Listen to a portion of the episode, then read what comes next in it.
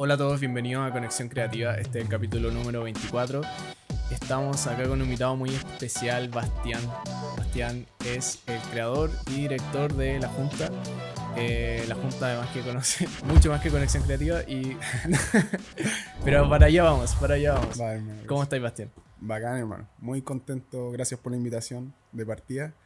Eh, feliz, feliz. Volvimos ayer de, de mucho tiempo sin tirar un capítulo, así que vengo con toda esa energía positiva de la buena recepción del capítulo ayer, así que Genial. contento y aquí a explayarme contigo. Oye, Lo que quiera preguntar, hermano. Sí, oye, bac- bacán, bacán que hayas aceptado, Bastián. eh, me gusta como empezar los podcasts como desde el inicio y un poco preguntarte, eh, porque tú eh, eres director de, de televisión, como que ahí partes tú, pero ¿cómo parte antes un poco eso? ¿Cachai? Como tus estudios, como el acercamiento a, a hacer cosas del mundo audiovisual. Mm, fue un poquito la fuerza igual. Como yo estudié en Liceo Municipal, el Barro Borgoño, la Universidad del Matadero, como le dicen. Eh, y ahí es típico, en esos colegios obviamente te, te llaman mucho más como las carreras Mm. convencionales, ¿cachai? Como eh, abogado, medicina. Claro. Obviamente mi mamá y mi papá me postularon, me hicieron postular a ese colegio con la esperanza de que su hijo obviamente estudiara algo Claro. relacionado, eh, yo creo como, en ese tiempo sobre todo como a estar bien económicamente, Mm, ¿cachai? Porque era sinónimo de estar bien económicamente. esas Exacto, carreras, esas claro. carreras totalmente, con las más convencionales. Eh, desde un sueño como familiar, entonces nunca tuve mucho acercamiento, yo creo, como a lo audiovisual. Mm. Nunca te mentiría. Eh, lo- el mayor acercamiento era grabar las cagadas que se mandaban mis compañeros en cuarto medio con un MP4 que tenía cámara. Entonces Brígido. grababa con eso, ¿verdad? Como. Pero Brígido. de ahí empecé a editar como muy maker, pero sin saber que me iba a dedicar a eso después, ¿cachai? Pero fue como en cuarto medio que lo empecé a hacer. Pero cosas muy pequeñas. Y el Movie Maker lo empecé a usar, me acuerdo, como para hacer video lyric, porque yo tenía un grupo de rap en ese momento. Bacán. Eh, entonces hacía mi video lyric de las canciones nuestras. Oye, como, bacán, como que así empezó, si es que diera como un acercamiento al audiovisual. Pero nunca fue como, yo no conocía ni siquiera que existiera una carrera que se llamaba comunicación audiovisual, ¿cachai? Claro. Eh, y fue, eh, no sabía qué estudiar y mis papás obviamente dijeron, tienes que estudiar sí o sí. No querían que pasara un año eh, Como trabajando en otra claro. cosa. No, sabático nunca me, iban a dejar. Sino que trabajando en algo Sí. eh, que para ellos también eh, no era lo que esperaban para mí. po. Netamente, insisto, como para poder sacarme también de una realidad donde viví mucho tiempo, Mm. ¿cachai? Para ser más claro, yo toda mi vida viví en La Pintana, en la población del Castillo, entonces son realidades mucho más crudas. eh, y mis papás obviamente no, no querían que tuviese el, eh, el mismo destino que muchos cabros de mi misma generación que, Claro. que se perdieron también por las circunstancias del contexto social en el que vivíamos. Entonces como, no, tenéis que estudiar, estudiar, estudiar.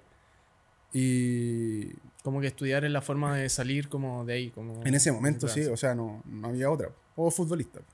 ¿cachai? Claro. Y era como, venía también de esa Sí. parte como muy desde la, de mi papá como de, de- del mundo del fútbol, Claro. que tampoco nunca se me dio, tampoco, nunca fui apasionado por el tema.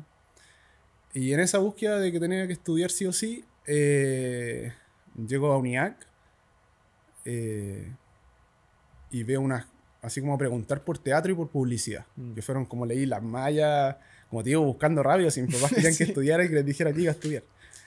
Y en eso veo como unas cámaras de tele pasando. Y dije, oye, ¿qué es eso? Y me dijeron, no, es comunicación audiovisual, pero esa es la especialidad de televisión. Fui a ver un estudio. Me llamó la atención y di como una prueba de talentos, de cierta manera. Y te hacían escribir como historia, algunos conocimientos básicos de audiovisual que no tenía. Cuen- Cuento corto también desde el negocio de la, desde la educación, obviamente. Mm. Me dijeron, sí, tienes una beca, entra a estudiar y podía entrar también con el crédito aval del Estado. Ah, bacán. Eh, y fue como en los primeros años, creo, si no me equivoco, que la unidad que empezaba a recibir gente con crédito aval del Estado. Mm. Eh, y ahí entré de audiovisual, Espera, sin saber ese nada. crédito que después, como que no lo pagáis ahí, sino que lo pagáis después. Como... Claro, cuando estáis trabajando, lo empezáis a pagar como hasta el 10% de tu sueldo, algo así. Y son como 180 cuotas para dejar de pagar la deuda. Rígido. Weá que ya no estoy pagando por nada del mundo. No, Desde hace rato. sabe. Netamente porque. Este es un paréntesis malo. Pero porque la deuda, me di en cuenta un día, llevaba como 5 años pagando desde que empecé a trabajar y la deuda nunca había bajado nada. Entonces lo encontré ridículo, vino el estallido social, después la pandemia y dije, ya, esto Mm. Chao, no, una pandemia al lado nos podemos morir mañana y. Sí, sí. es como, ¿por qué sigo pagando? Eh, para volver a la historia de la universidad, eh, entré ahí audiovisual eh, sin saber nada. Igual como las primeras semanas fueron un poquito como desde lo introspectivo, como, ¿qué hago acá? Como mm. muy. Porque tenía muchos compañeros que ya venían con conocimientos de, no sé, talleres de cine o periodismo audiovisual en los colegios, ¿cachai? Yo nunca tuve mm. algo así sabían lo que era un primer plano, un plano B. Yo no tenía de verdad conocimiento de nada, entonces todo eso me empezó a asustar mm. al comienzo. Y era como, ¿cómo le digo a mi papá que quizás no estoy en el lugar correcto? Y ahí hasta que me tocó, nos tocó en las primeras semanas con Marcela Said, una documentalista muy connotada eh, acá en Chile y en el extranjero, que hizo en ese entonces dos documentales que a mí me llamaron mucho la atención, que era I Love Pinochet y mm. Opus Dei y Una Cruzada Silenciosa. Mm. Entonces ahí como, oh, vi esos documentales y respect por ella era también como quiero contar historias. Como que ahí me empecé como en, esa búsqueda y ella nos hace hacer un trabajo donde en 10 fotos teníamos que contar una historia. Ya, rígido. Eh, ya, yo hice mi foto y todo. Y llegaron, eh, llegó el día de exponer el trabajo y nada, pues mis compañeros y compañeras empezaron a presentar algunos, algunas. Y me acuerdo que ella en un momento como después de 10 exposiciones, eh, para el cuento y dice, es que no me pueden estar trayendo esta historia. Y, no, y trata literal a mis compañeros y compañeras que habían presentado en ese momento, como, no pueden ser historias tan pitucas. O sea, tenía compañeros que habían llevado como el proceso de cómo mi nana hizo el pan. ¿Cachai? Esas eran sus 10 fotos. Pasó. Y es real. Y ella hace ese paréntesis y fue como, wow. Y yo cuando me, me, toca presentar mis 10 fotos, eh, mis 10 fotos contaban la historia de dos cabros pasteros en el castillo. ¿Cachai? Mm. Y ahí ella me dice, esto es. Estas son las historias que, que tienen que contar. Empiecen a bajar de Plaza Italia como un mensaje, como te digo, a compañeros que tenían otra realidad también social y, económica. Y fue como para mí un empujoncito de seguridad mm. de decir, sé contar historias. Puedo desenvolverme en esto. Y ahí empecé y tuve la fortuna de que mis proyectos gustaban, mis pitching casi siempre salían y dirigí hartos proyectos en la universidad. Y siempre ahí fue como que me enfoqué, voy a ser director, voy a ser director, voy a ser director. Porque siendo súper sincero, nunca me atrajo otra cosa. Así como, no soy bueno con la cámara, no me considero bueno con la cámara. Sé utilizarla, puedo pescar una cámara y grabar, pero no me considero...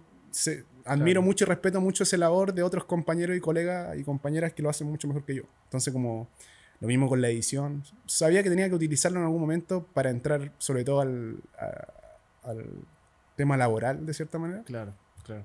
Pero nunca fue muy apegado como a lo técnico. Entonces mm. empecé a contar historias, con eso me, me, salvé yo creo como en la mayoría de los ramos. Y, y así empezó, así empezó hasta que me tocó eh, entrar a trabajar. Y ahí entré, mi, mi primer proyecto fue en TVN en un programa infantil que en ese tiempo quería hacer TVN que se llamaba No Te Creo. No Te Creo. Fue una propuesta que hizo TVN en ese momento que no era para nada mala, debo ser súper honesto. Quizás poco entendía para, para, ese momento. Conducía, conducía un youtuber que se llama Uciel Misle, típico chileno, no sé si lo han visto me suena quizás. Mm. Tiene muchos suscriptores y seguidores en sus redes. Ahora sigue actual siendo youtuber y todo. Sí, sí. O sea, y tiene hasta un libro y todo el tema. Ah, ¿no? Sí, el con autor y todo. Sí. Y, ahí empecé y tuve la fortuna de tener un muy buen equipo de, y una muy, muy buena primera experiencia porque eh, mi jefe era muy tela y, mm. y, mis compañeros que eran asistentes de dirección de ella eh, mm. fueron muy simpáticos conmigo y me enseñaron todo lo que como lo, lo, lo que les preguntaba, ¿cachai? Yo, yo entré muy como también eh, avasallador de cierta manera, porque siempre como desde el objetivo de que, no, quiero ser director, quiero ser director, y muchas veces eso también chocaba a compañeros que son de edades mayores, como, ah, pendejo, déjate weá, así como... Mm. Pero tuve la fortuna, como te digo, de conocer buenas personas y, y ahí empecé a aprender de la tele, a hacer notas. Yo era realizador, así empecé.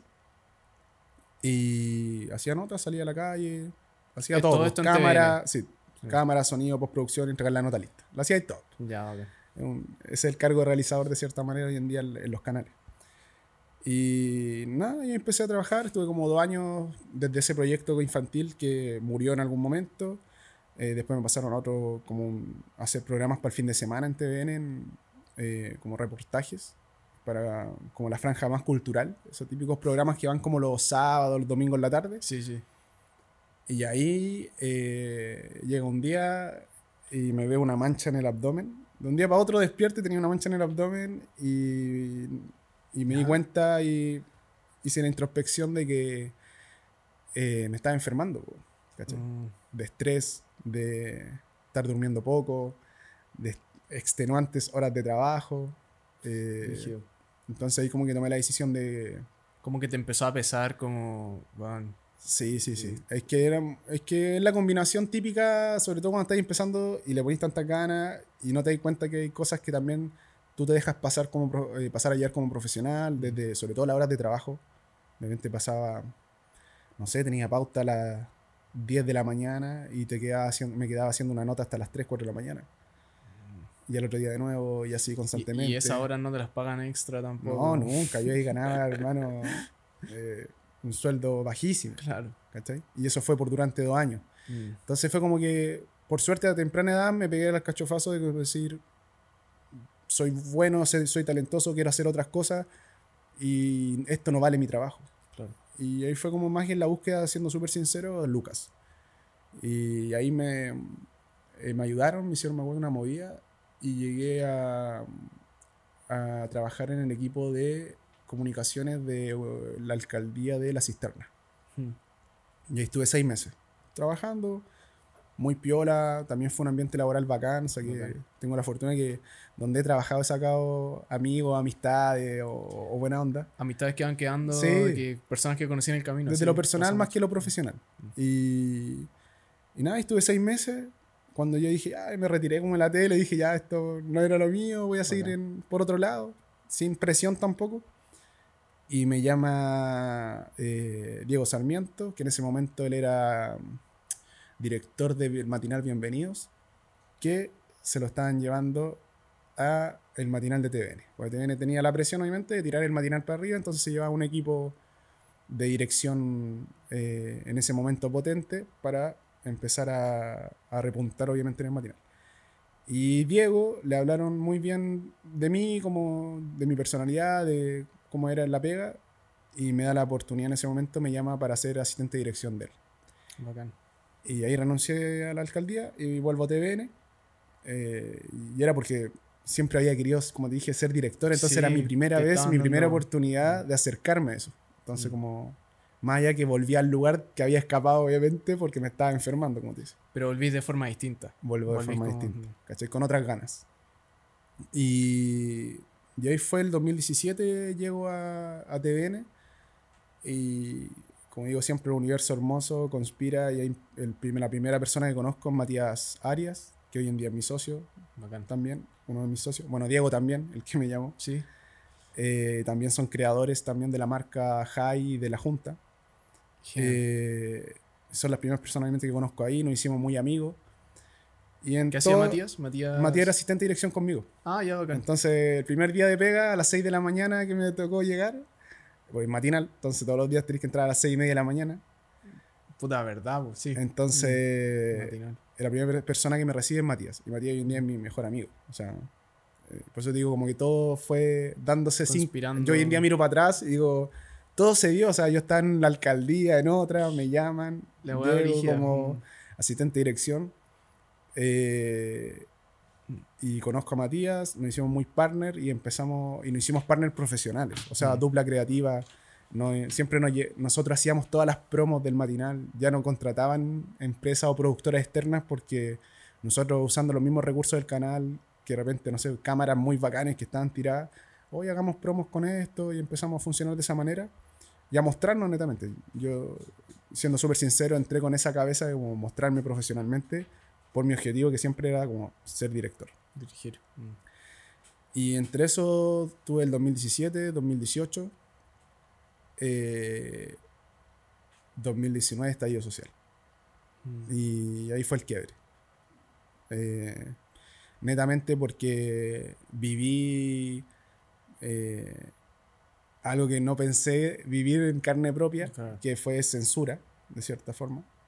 Eh, llamados de gobierno, onda en vivo, está ahí en el programa, oye, cambian SGC, ¿por qué estáis mostrando esas imágenes?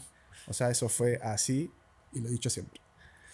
Eh, y todo ese quiebre que, que, pasó en lo personal sobre todo, obviamente un quiebre en el equipo, pasaron muchas cosas, echaron a mucha gente que obviamente no estaba de acuerdo cómo se estaban haciendo las cosas, o lo echaron porque estaban mostrando un discurso que, que no mm. se debía. Entre ellos, por ejemplo, el constituyente hoy en día, Daniel Stingo, mm. eh, que en ese momento, si tú buscáis, está en todos los registros. Así como hay, nosotros estábamos repuntando en rating porque encima estaba pasando el tema de eh, la subida del precio de el pasaje la locomoción. Mm. Y Stingo hizo una muy buena intervención en contra en ese momento de diputados y diputadas de derecha, si no me equivoco. Eh, entonces fue un llamado del tercer piso a mi jefe en ese momento, que también lo echaron después, las semanas después. Echaron a Stingo. eh, echaron después Stingo hizo un programa en YouTube el, con otro chico, ¿no? El, un matinal. Sí, creo que sí. Hizo un matinal, cómo se llama. Y echaron a Diego también, mm. que era nuestro amigo y en ese momento director del, del programa. Y nosotros pensamos que nos iban a echar también con Matías, que vimos que había como asistente. Y ahí se la jugaron sobre todo eh, animadores del mismo programa que nos tenían mucho cariño y sobre todo nos respetaban profesionalmente, ¿cachai? Como que sabían que teníamos capacidades para seguir aportando.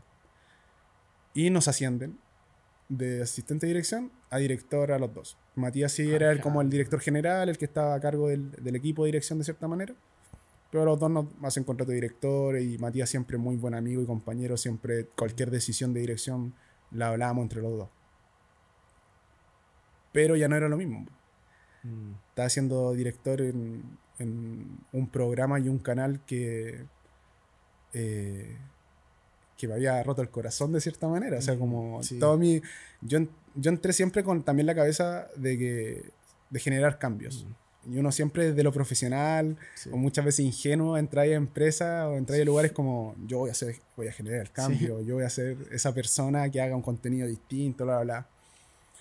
Pero te das cuenta que la realidad es otra, que hay personas mayores que tú y que están en esos cargos durante años y que nunca te van a dejar sobresalir. Como que casi un pecado ser joven muchas veces en, empresas grandes o con eh, eh, formas de, de funcionar que al fin y al cabo te van quitando las ganas más que, de, apoyarte y ser el trampolín para eh, eh, crear nuevos profesionales. O sea, es como... Eso me, llamó mucho la atención también de mi experiencia en la tele como... Eh, la, la, cantidad de talentos que se pierden por situaciones como esa. Mm. Como porque te quiero poner la pata encima, porque... En vez de levantarte y en vez de decir, ¿sabéis que ya hagamos esa idea que suena un poco, no sé, como nunca la hemos hecho antes, distinta, en vez de hacer eso como que, oye, no, como paredes de... Se, se llama como paredes de vidrio, que se llaman como que... Que sí, se dice que no hay, pero claro, están. Tú decís que sí están esas paredes como... No, y aferrándose siempre a lo mismo, a las encuestas de siempre. Mm. Yo creo que esto es lo que le gusta a la señora en la casa. Eso eran como argumentos muchas mm. veces de jefaturas que tuve. Así como, no, es que esto es lo que le gusta a la señora en la casa. Entonces, pero ¿de dónde viene el argumento? Claro. ¿Cuál es el argumento profesional para decir algo así? Mm. Entonces, de esos argumentos y ese tipo de ideas que te ponían encima, que tú decías, desde lo profesional, insisto, como pero esto no tiene pie ni cabeza, o esto no es así, y tú sabes que no es así, y lo hacen igual, sí. no vas a tener nunca un amor por ese lugar. O sea, como para mí, pues digo, el destino y el universo, eh, los procesos son tan perfectos como que hoy en día lo veo así, eh, en ese momento que lo, lo pasé mal, desde, desde levantarme sin ganas de ir a trabajar. O sea, soy mm. súper sincero, como desde la presión netamente tengo que pagar las cuentas a fin de mes. Y siendo que, y, eso es lo que me... Porque qué lata, bueno, qué lata que hayáis obtenido lo que quería y como, bueno, sueño de ser director, un, un sueño de varios años que se va como construyendo, construyendo, construyendo, pero en un contexto tan... Y, y en un lugar donde no te sentíais tan cómodo. Sí, sí, fue, fue triste como y duro en su momento porque netamente por la interna, como you know, sin echar culpas, eh, porque al fin y al cabo nadie te pone una pistola en la cabeza para ir a trabajar. Claro. Mm. Eh, el sistema nomás. Sí. ¿Cachai? El sistema, insisto, porque tenéis que pagar. Sí, las Y pagar, cuentas. y pagar, y como- pagar. Claro, sí. Pero me dolía más que todo, como te digo, como desde, desde la ilusión. Mm. Como que por esa parte.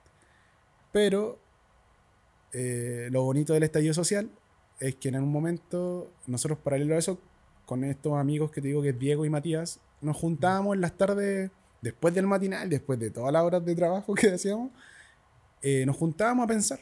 Como que nos juntábamos en la casa, fumando su cañito, eh, tomando alguna cosita y conversar. Y tirar líneas y empezar ya, esto podría ser un programa, esto podría ser un concepto. Y siempre buscando, buscando, pensando para la tele.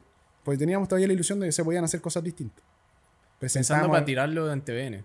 Sí, o en el canal que fuese, postularlo de repente por fuera con el sueño y si hacemos una productora y tiramos programas por fuera y nos compran eso. Eh, y siempre vimos había dificultad y sobre todo por los tiempos, porque trabajar en unos matinales es demasiado desgastante. Mm. Y, y en eso también paralelo, con mi hermano también tenía esas costumbres, pero por internet. Mm. Con mi hermano siempre fuimos como, oh, ¿escuchaste esto? Eh, ¿Viste esto? Esta, esta tendencia afuera, y, y internet, internet, internet. Y le empecé a rayar el mismo disco a mis amigos todo el rato, como a Matías y a Diego por mi parte en TVN, que les decía, oye, internet, ahí también se puede hacer contenido, veamos algo. Entonces llega un punto que un día después de una marcha, me acuerdo, eh, estábamos en la casa con mi hermano, conversando, los dos chatos de, Mm. de, de la pega. Fue para la marcha eh, del millón doscientos. Ya, sí, esa que fue Brigia, sí. Esa, después de esa marcha llegué a mi casa, mi hermano llega ahí y mi hermano no pudo ir. Entonces mi hermano estaba súper triste. ¿Por qué no pudo ir? Porque tuvo que quedarse haciendo campaña para un banco, creo. Le- así como haciendo pega para un banco. Entonces estaba chato de su agencia también. Y me dice, hagamos algo. Necesito creativamente hacer Mm, algo y no estar trabajando. eh, porque insisto, sentíamos que estábamos trabajando en la vereda enemiga. O sea, como yo salía de TVN todos los viernes y me iba a marchar. ¿Cachai? Como que salía todos los días y me iba a la, a la plaza. eh, desde también, insisto, como yo cuando hacía rap, teníamos talleres eh, sociales y políticos en las poblaciones para ayudar a los cabros que estaban en droga y a través del rap y la música sacarlo. Entonces, de verdad me sentía como trabajando en ese momento eh, en la vereda enemiga, Mm. al lado equivocado. Entonces, en esa búsqueda dije, ya hagamos algo, ¿qué, qué se te ocurre? Y empezamos a, a pensar y ahí empezaron a salir los primeros bosquejos de lo que es la Junta hoy en día. Entonces, un día llego a la pega, eh, estábamos en la oficina de Diego en TVN y le digo, ya cabrón, voy con mi hermano, nos vamos a tirar, vamos a hacer algo por internet, ¿van o no van? Esto, esto, esto, son las primeras líneas que tenemos, tenemos que juntarnos, bajemos bien el concepto. Sí, ya vamos, hagamos algo. También estaban chatos. Y ahí nos empezamos a juntar en nuestras casas, a pensar la idea. Mi hermano bajó el concepto eh, de cómo lo podíamos presentar. Y ahí empezó la búsqueda de, que eran los happy problems de cierta manera, que era eh, buscar a las personas, nuestros rostros de cierta manera. Claro. Y en eso un día estábamos en el matinal, eh, Julito, estábamos viendo el rating y Julito nos estaba volando la raja todo en, en rating a todos los canales. Que ese matinal fue muy potente en ese... en entonces, ese bloque, sí. sí. sí. Bueno, sigue siendo número uno después de eso. Brígido. Eh, y ahí como que estábamos viendo el rating, lo que estaba pasando. Y típico, así como con mi amigo, con Diego, nos miramos y fue como, este weón es pro. Mm. Ya, y tenéis cómo contactarlo, sí, ya, yo le mando un mensaje. Y Julio esa misma semana nos recibe en su casa, un domingo después de llegar a la playa, muy relajado. Eh, yo no lo conocía. Eh, y Tu nada, amigo lo conocía porque había, Había trabajado con él en Ya, Bienvenido. Sí. Eh, Julio había estado en Bienvenido muchos años atrás. Y, y nada, llegamos a presentarle el proyecto. Eh, hola, somos Jai, todo el cuento. En su casa, En su casa. en su living. Exacto. Y esto tenemos pensado que tú podrías hacer. Y eh, en ese momento, cuando teníamos el proyecto pensado, la Junta no existía como nombre. Estábamos había- todavía buscando nombre ya. también. Y Julio le empezamos a contar el proyecto, lo que teníamos pensado, el tipo de entrevista, el lenguaje audiovisual que queríamos usar.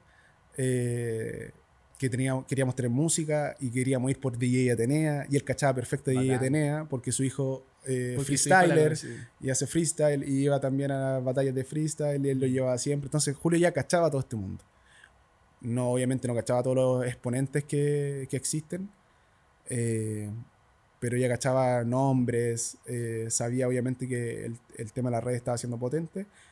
Y, y él también como alguien, un profesional inquieto y innovador como, como es Julio de cierta manera, eh, él engancha el tiro. Y dice, ya, si esto me tinca, eh, es bueno, ¿qué necesitamos para hacerlo? y, y apañó de una, o sea, nosotros no teníamos plata para hacerlo de partida. Nosotros fuimos sin ofrecerle nada, eh, solo con el sueño de decir, creemos que esto es bueno. Creemos que este, este es un palito, como dicen Creemos los que cabros que hacen música, ¿cachai? Es- Claro, este es un palo, creemos que esto es bueno y queremos que tú seas el host. Como, Exacto. o sea, Y, y las reglas claras desde el inicio, en el sentido como, ya, pero nosotros editorialmente somos libres. Si los cabros dicen lo que piensan en ese momento, sobre todo que estaba pleno estallido social, lo que quieran del gobierno actual se dice. Julio, obviamente, sin ningún problema al respecto. claro. Y también le dijimos, pero ojo, queremos que sea en tu casa. Porque si no, no tiene sentido tampoco el concepto. Mm. Y dijo, ya, dale, ni un problema en su casa. Y después era como, ya, pero los cabros que vamos a invitar, las cabras que vamos a invitar, eh, algunos y algunas, pues, no sé, que te saquen un pito de marihuana. ¿Tenéis problema con eso? Y dijo, no, o sea, entendió el concepto y la esencia del programa de inmediato. Entonces, como que fue, sí, vamos, vamos, vamos, vamos. Y después de esa reunión, dos semanas después, ya estábamos grabando el primer capítulo. O sea, después de Rápido, eso, rápido, en dos rápido. semanas le dijimos, ya, nosotros vamos a, a juntar el equipo. Empezamos a echarle el ojo, obviamente, a la misma gente que hemos conocido en nuestro, en nuestro camino como audiovisual en TVN. Y debo ser súper honesto, a todos como contactándolo y diciéndolo, no tenemos las lucas, pero queremos pagarle, aunque sea a todos, algo, ¿cachai? Eh, siempre desde el capítulo 1 fue así como la plata que había, siempre se usó para pagarle a los técnicos. Bacán. Y nosotros estuvimos sin recibir ni uno hasta el capítulo 16, al menos. Rígido. Sí. Eh, pero sabiendo que netamente lo estábamos haciendo por, primero, por un por amor a lo que hacemos. Como queríamos comunicar algo distinto Sí, y mostrar sí que se podía hacer algo Sí, distinto. Nunca pensamos que íbamos a llegar a lo que hoy en día es la Junta. Mm. y que podíamos hoy en día estar viviendo, obviamente, nuestra marca. Eh, entonces, no, Julio apañó de, una, después fue la siguiente misión, ir por DJ Atenea, y fue lo mismo. Le hablé por Instagram, Bacán. eh, oye, tenemos un proyecto, nos interesa escucharlo. Eh, me acuerdo que fuimos con mi hermano a Parque, siempre se me olvida el nombre, que está en La Reina, ¿cómo se llama? Parque. eh, Padre Hurtado. Padre Hurtado. Intercomunal. Fuimos al intercomunal y Atenea estaba ahí paseando con una amiga y su hija. Y tuvimos que esperarla afuera eh, mientras salía. Eh, fuimos a su casa, le contamos el proyecto igual que a Julio. Le mostramos ahí todo el, el- la presentación. Qué buena. Y también apañó el toque y dijo, ya, me tincan. Me tinca como lo que están proponiendo. eh, me gusta. Eh, y era interesante también Mm. como los crossovers que iban a suceder, porque de partida ya teníamos el animador que era Julio. Claro. Entonces era interesante también lo que iba a pasar ahí. Porque no se Eh, conocían en ese entonces. no. Solamente Julio la cachaba por. Exacto. eh, Y ella la sabía escena. que Julio existía, yo creo, por, por la tele, pero tampoco Sí. tenías como alguien que ve, consume el contenido que hace Julio, de cierta manera. Y se conocieron ahí el primer día. Y nosotros, paralelo a eso, por mi parte, me tocó hacer la producción de conseguir a Pablo, a Pablo Chile, para el primer capítulo. Y también ahí fue como acordándome que conocía a. Llegué a él porque yo conozco al dueño y al creador de la marca Treino, que es una marca de ropa. Eh, y le digo, Jano, ¿tú tenés contacto con Pablo? Y yo me acordaba que él, en sus inicios de Pablo, hay un video donde Pablo sale con la marca de Treino.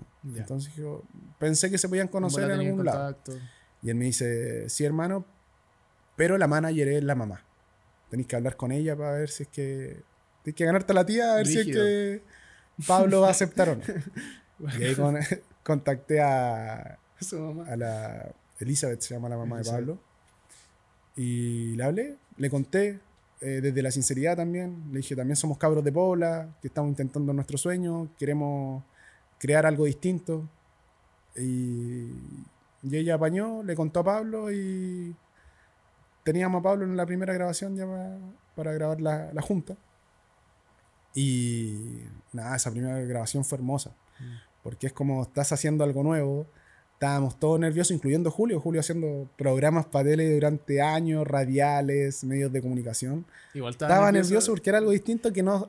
Él, él sentía que obviamente nunca había hecho. Mm. Desde esa soltura, desde la libertad editorial que vamos a tener, al personaje obviamente que se iba a enfrentar en la entrevista, Claro. que es totalmente distinto a los que él venía entrevistando. Sí. Eh, y nada, empezó la entrevista y era... Yo siempre estoy como al frente de Julio con una pizarrita recordándole los highlights de las cosas que vienen, porque no usamos sono. Como visualmente, como. Yo estoy a la Sí, antigua. Oye, viene este, se lo escribo, se lo muestro. Bacán. Y mi amigo Matías está al otro lado y siempre estamos visualmente mirándonos. Desde el inicio. Entonces nos pasó mucho en esa grabación que era como está transcurriendo y nos mirábamos y era como, oh, golazo, golazo. Y era como cada contenido, cosa que estaba pasando ahí, era como No, highlight, highlight, bien, bien, bien. Bacán. Y, y nada, y así terminamos la primera grabación, todos satisfechos, satisfechas. Y nos llevó el material y editamos el primer capítulo. Esto fue en, en noviembre del 2019. Pero esperamos hasta enero del 2020 para estrenar el primer capítulo de la Junta.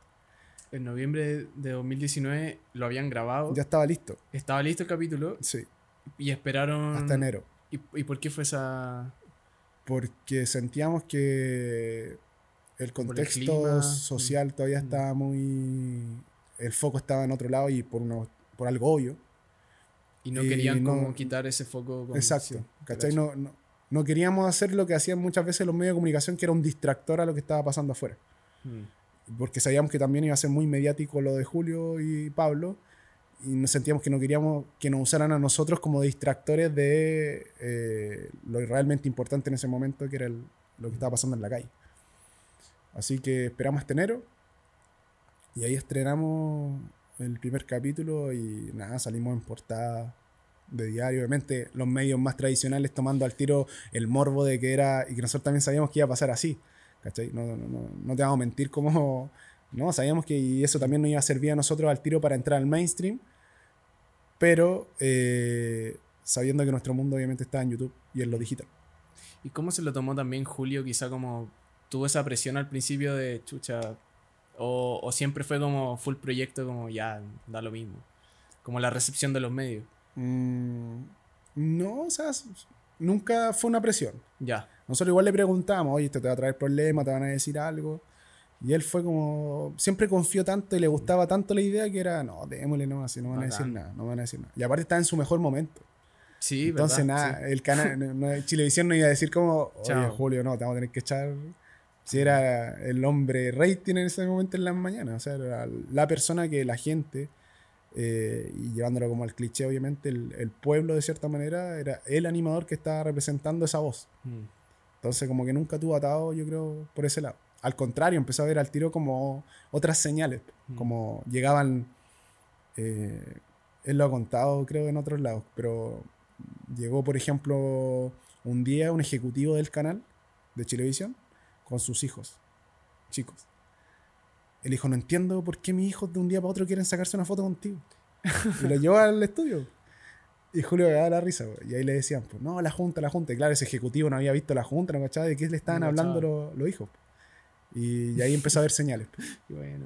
Bueno, ahora llegó Julio, nos, no- nos vimos después de sus vacaciones en, en verano.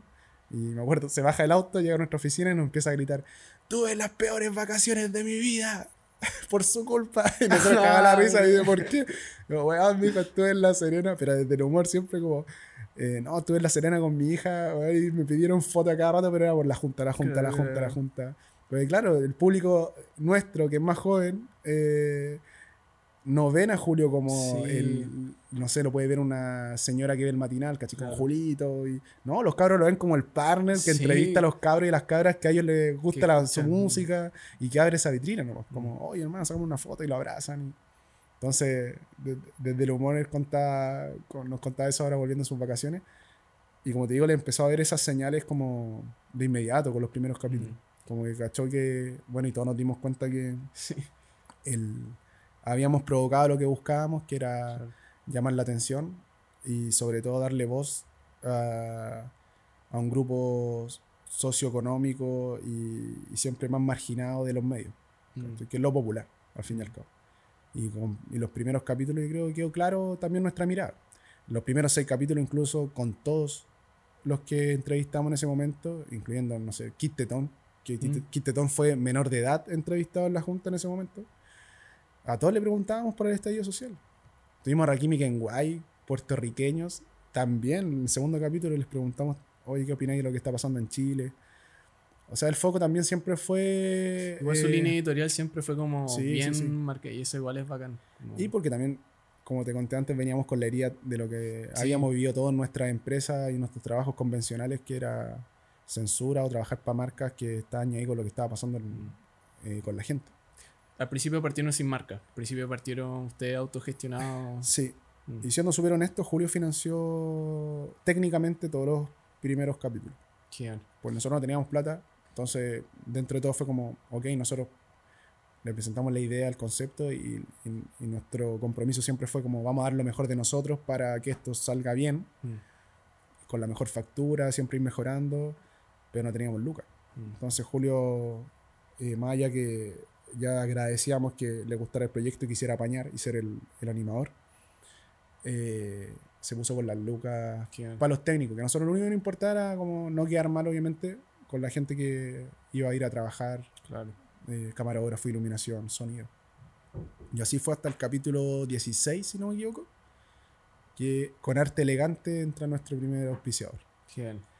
que fue Master G en ese momento. Master G. eh, Electrodomésticos como Ah, ya. parlantes, televisores, Ah, ya sí los cacho, sí. Eh, audífonos. Ellos se comunican con ustedes, ustedes lo buscaron. Ellos, eh, si no me equivoco, a través de Atenea, Bacán. le preguntan a Atenea y Atenea les da nuestro contacto. Y en ese momento ya con Mati, que habíamos renunciado al matinal, estábamos en nuestra primera oficina. Ya el 16 capítulo ustedes ya no estaban en el matinal. Nosotros renunciamos cuando... A ver, fue...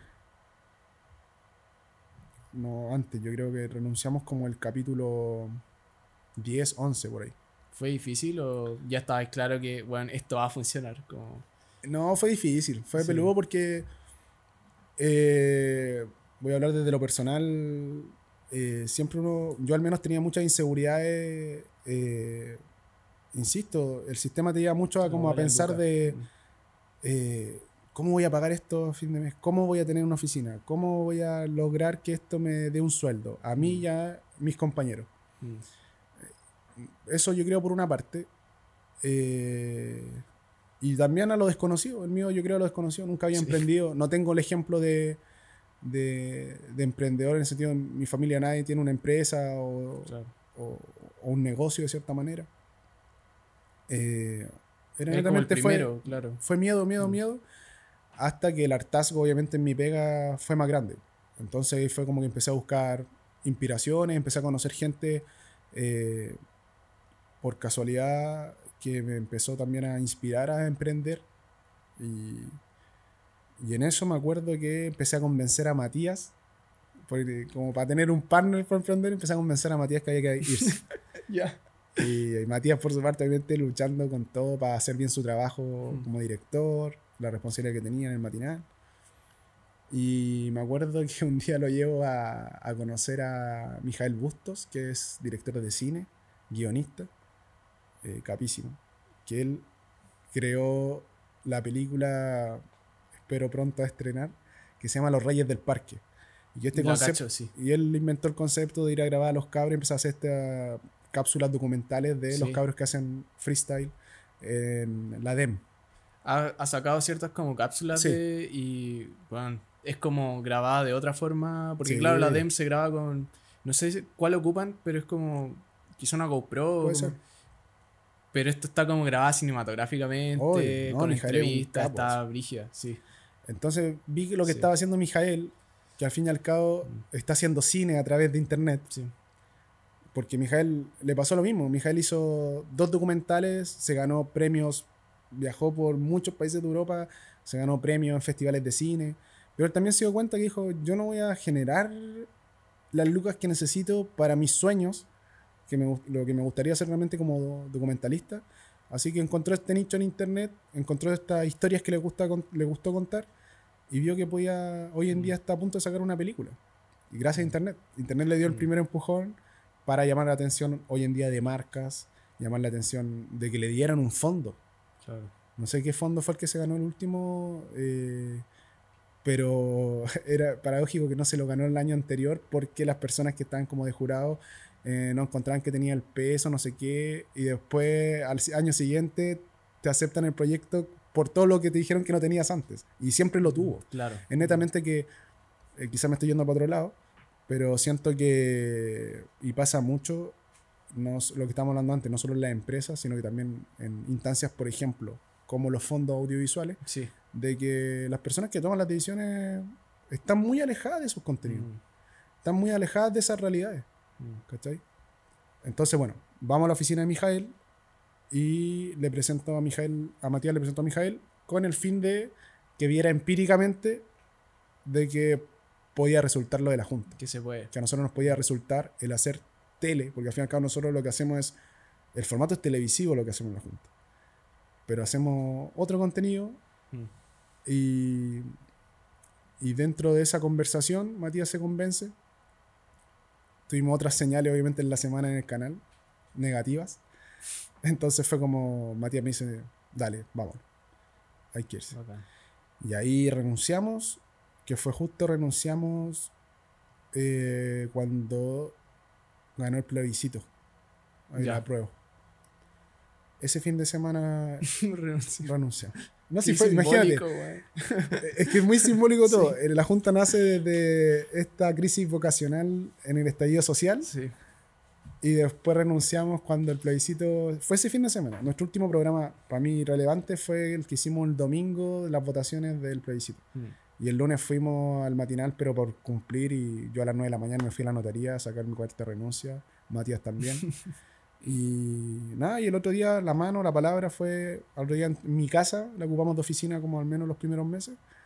Y todos los días Matías de Maipú, que mi compadre es de Maipú, se pegaba el pique a mi casa, a, yo en ese momento vivía en Salvador, en Providencia, y mi departamento lo empezamos a usar de oficina.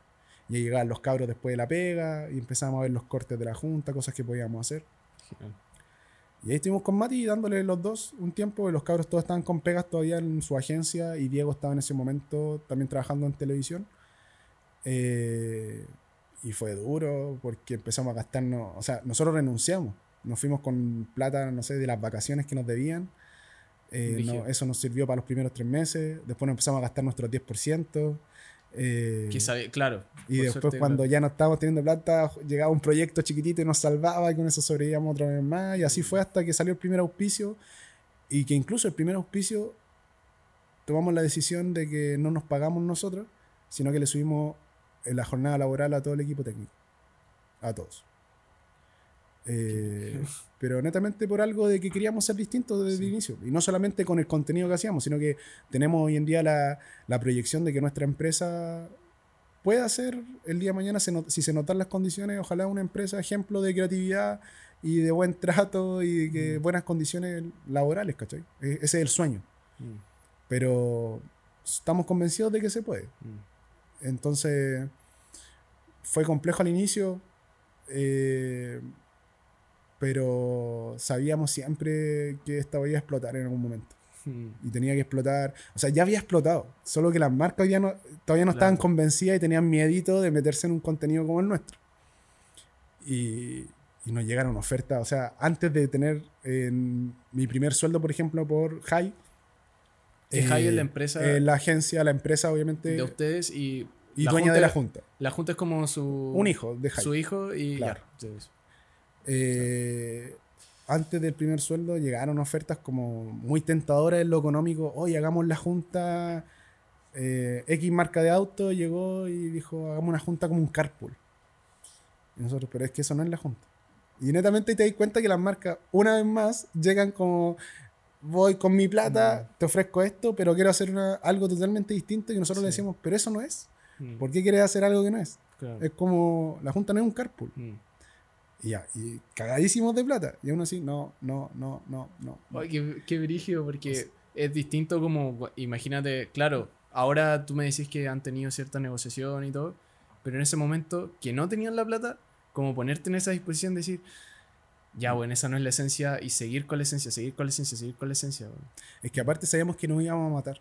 Mm. Porque la Junta llegó a la gente y es porque Sí. de- yo ya lo he vivido. O sea, Mm. como yo hoy en día voy a cualquier, he ido a cualquier pobla y me dicen, oye, la Junta nos representa, qué bacán que le dieron voz a, a nuestra gente. Mm. Y eso siempre es hermoso y es lo que buscamos. Y sabíamos que si hacíamos, eh, tomábamos opciones como las que nos estaban ofreciendo marcas en ese momento, como hacer un carpool, por ejemplo, o, eso. imponiéndonos personajes para la junta que nosotros sabíamos que no eran de la esencia ni la editorial de lo que nosotros estábamos haciendo, esa plata no, no valía lo que nuestro proyecto sabíamos que Mm. podía costar si aguantábamos. Mm.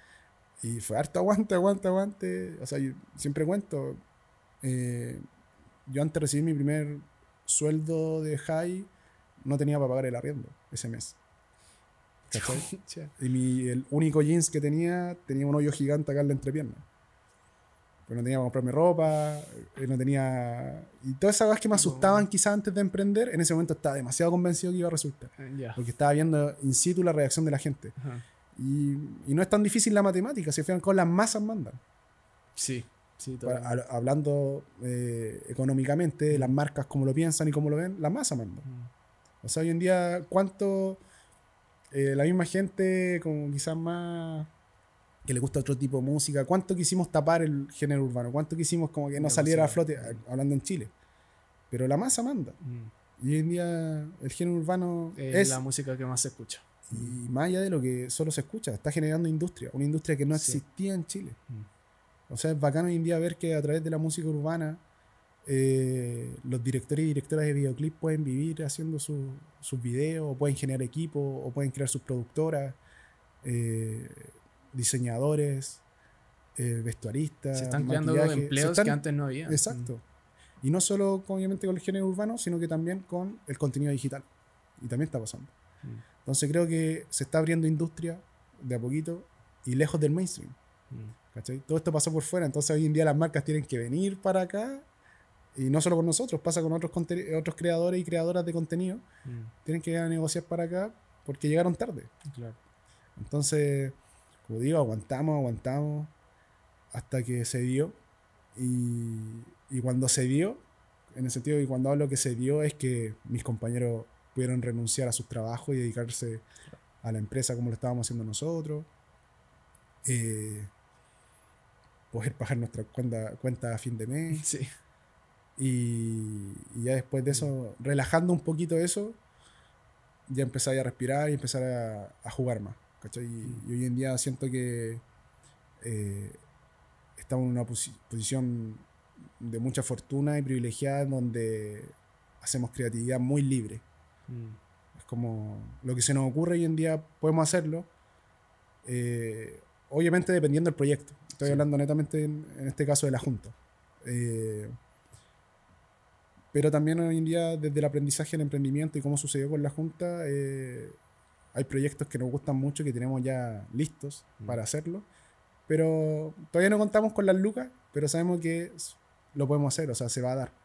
Como ese es como el- hoy en día el proceso en el que estamos y, y yo al menos me siento muy afortunado de, eh, de hoy día estar viviendo de lo que me apasiona, que es la creatividad. O sea, tú al principio me, me preguntabas cómo inició el tema del audiovisual, Claro.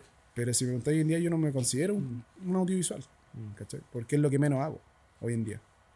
De todas Hoy sí, en día sí, me sí, levanto y pienso ideas. Mm. Entonces hoy en día siempre me preguntan, hoy en día soy un creativo. Mm. No, no soy un director audiovisual solamente.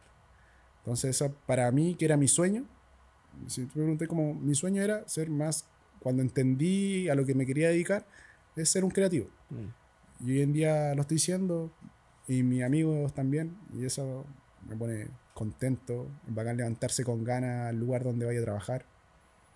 Y compartir con gente que tú admiras y respetas. O sea, cuando eh, miro en el lugar donde estoy, cagado la risa, compartiendo con mis amigos, me encanta ver y darme cuenta que son los profesionales que más admiro.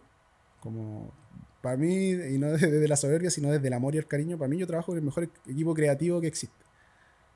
Y es porque veo cómo se la viven. Y se la viven con la misma pasión que me la vivo yo.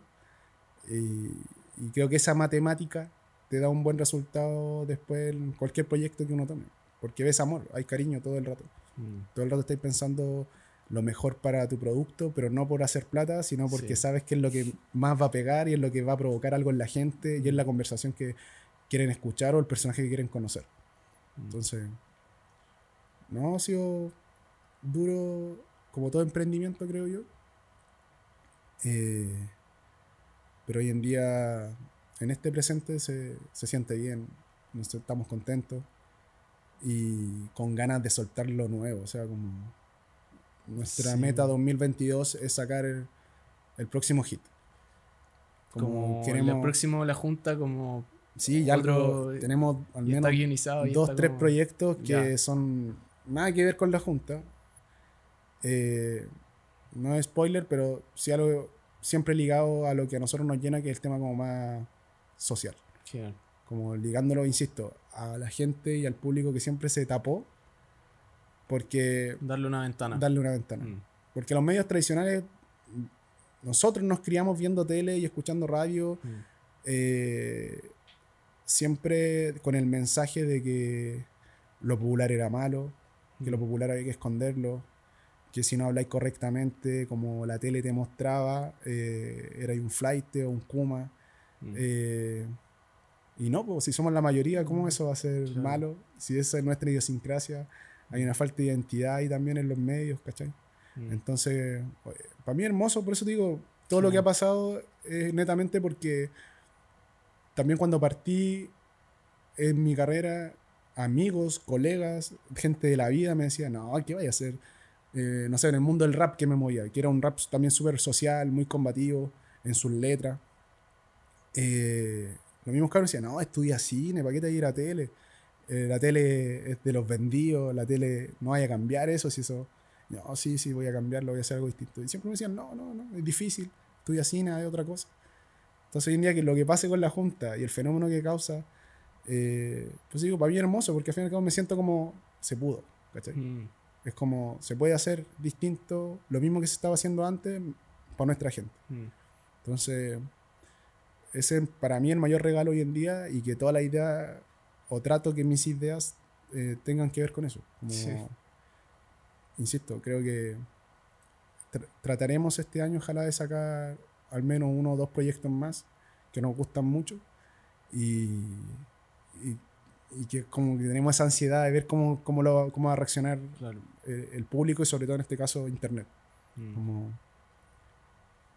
pero se va a dar, estamos tranquilos con eso, creemos que como estamos por el camino correcto sin traicionarse, que eso es lo que buscamos siempre. Como... Siempre manteniendo como esa línea siento que es como una línea editorial muy marcada que tiene y siempre la han mantenido como la esencia de, inclusive con sus invitados en la junta. Sí.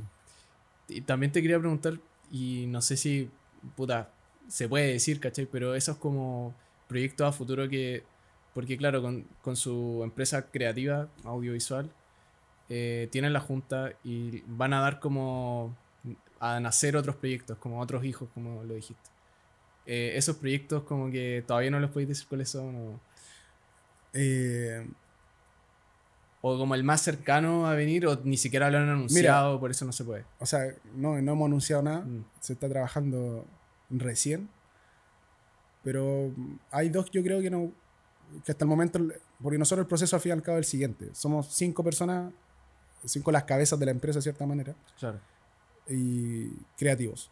Entonces, de repente llegamos un, un lunes, el día que sea, oye, cabrón, se me ocurre una idea, necesito presentársela. Y somos así, ¿no? Y hacemos pitching entre nosotros. Mm. Entonces, ahora tenemos dos ideas que una va por el lado de la cocina. Ya, genial. Ya está ahí nomás, la dejo. Ya, sí. pero el lado de la cocina, pero obviamente, insisto, buscándole un giro desde la innovación, desde el mensaje. Y creemos que es un buen, un bonito contenido. No sé cómo, no sé, insisto, de ahí que vaya a pegar y que vaya a hacer un palo y que, y que le vaya también como la junta. No sé, siempre tenemos la esperanza y creemos que puede ser un buen contenido. Y el otro nos estamos metiendo al mundo de la animación. Ya. Y ese es un desafío ya más grande. O sea, porque ninguno tiene, yo nunca he tenido experiencia con la animación, no, no saber por dónde empezar. Pero claro, se nos ocurrió una idea que nos gusta mucho y que esa creemos que si pega, va a pegar así, diría, si pega puede ser la idea que nos lleve a- al siguiente escalafón como empresa, como lo que buscamos. Pero llegó el verano y nos dimos cuenta, después de los premios, tuvimos la conversación que dijimos, ya, pues no nos quedemos en el confort de la Junta. Porque para nosotros sería fácil hoy en día decir, "Ah, capitalicemos la Junta y con esto vivimos y nos quedamos tranquilos, ya lo hicimos. Pero tenemos aspiraciones mucho más grandes. Eh, en mi caso soy muy admirador, por ejemplo, de Pixar. Mm. Eh, entonces, como que digo, no, ¿Cuál es tu ya- película favorita de Pixar? Ah, me gustan todas, pero es difícil.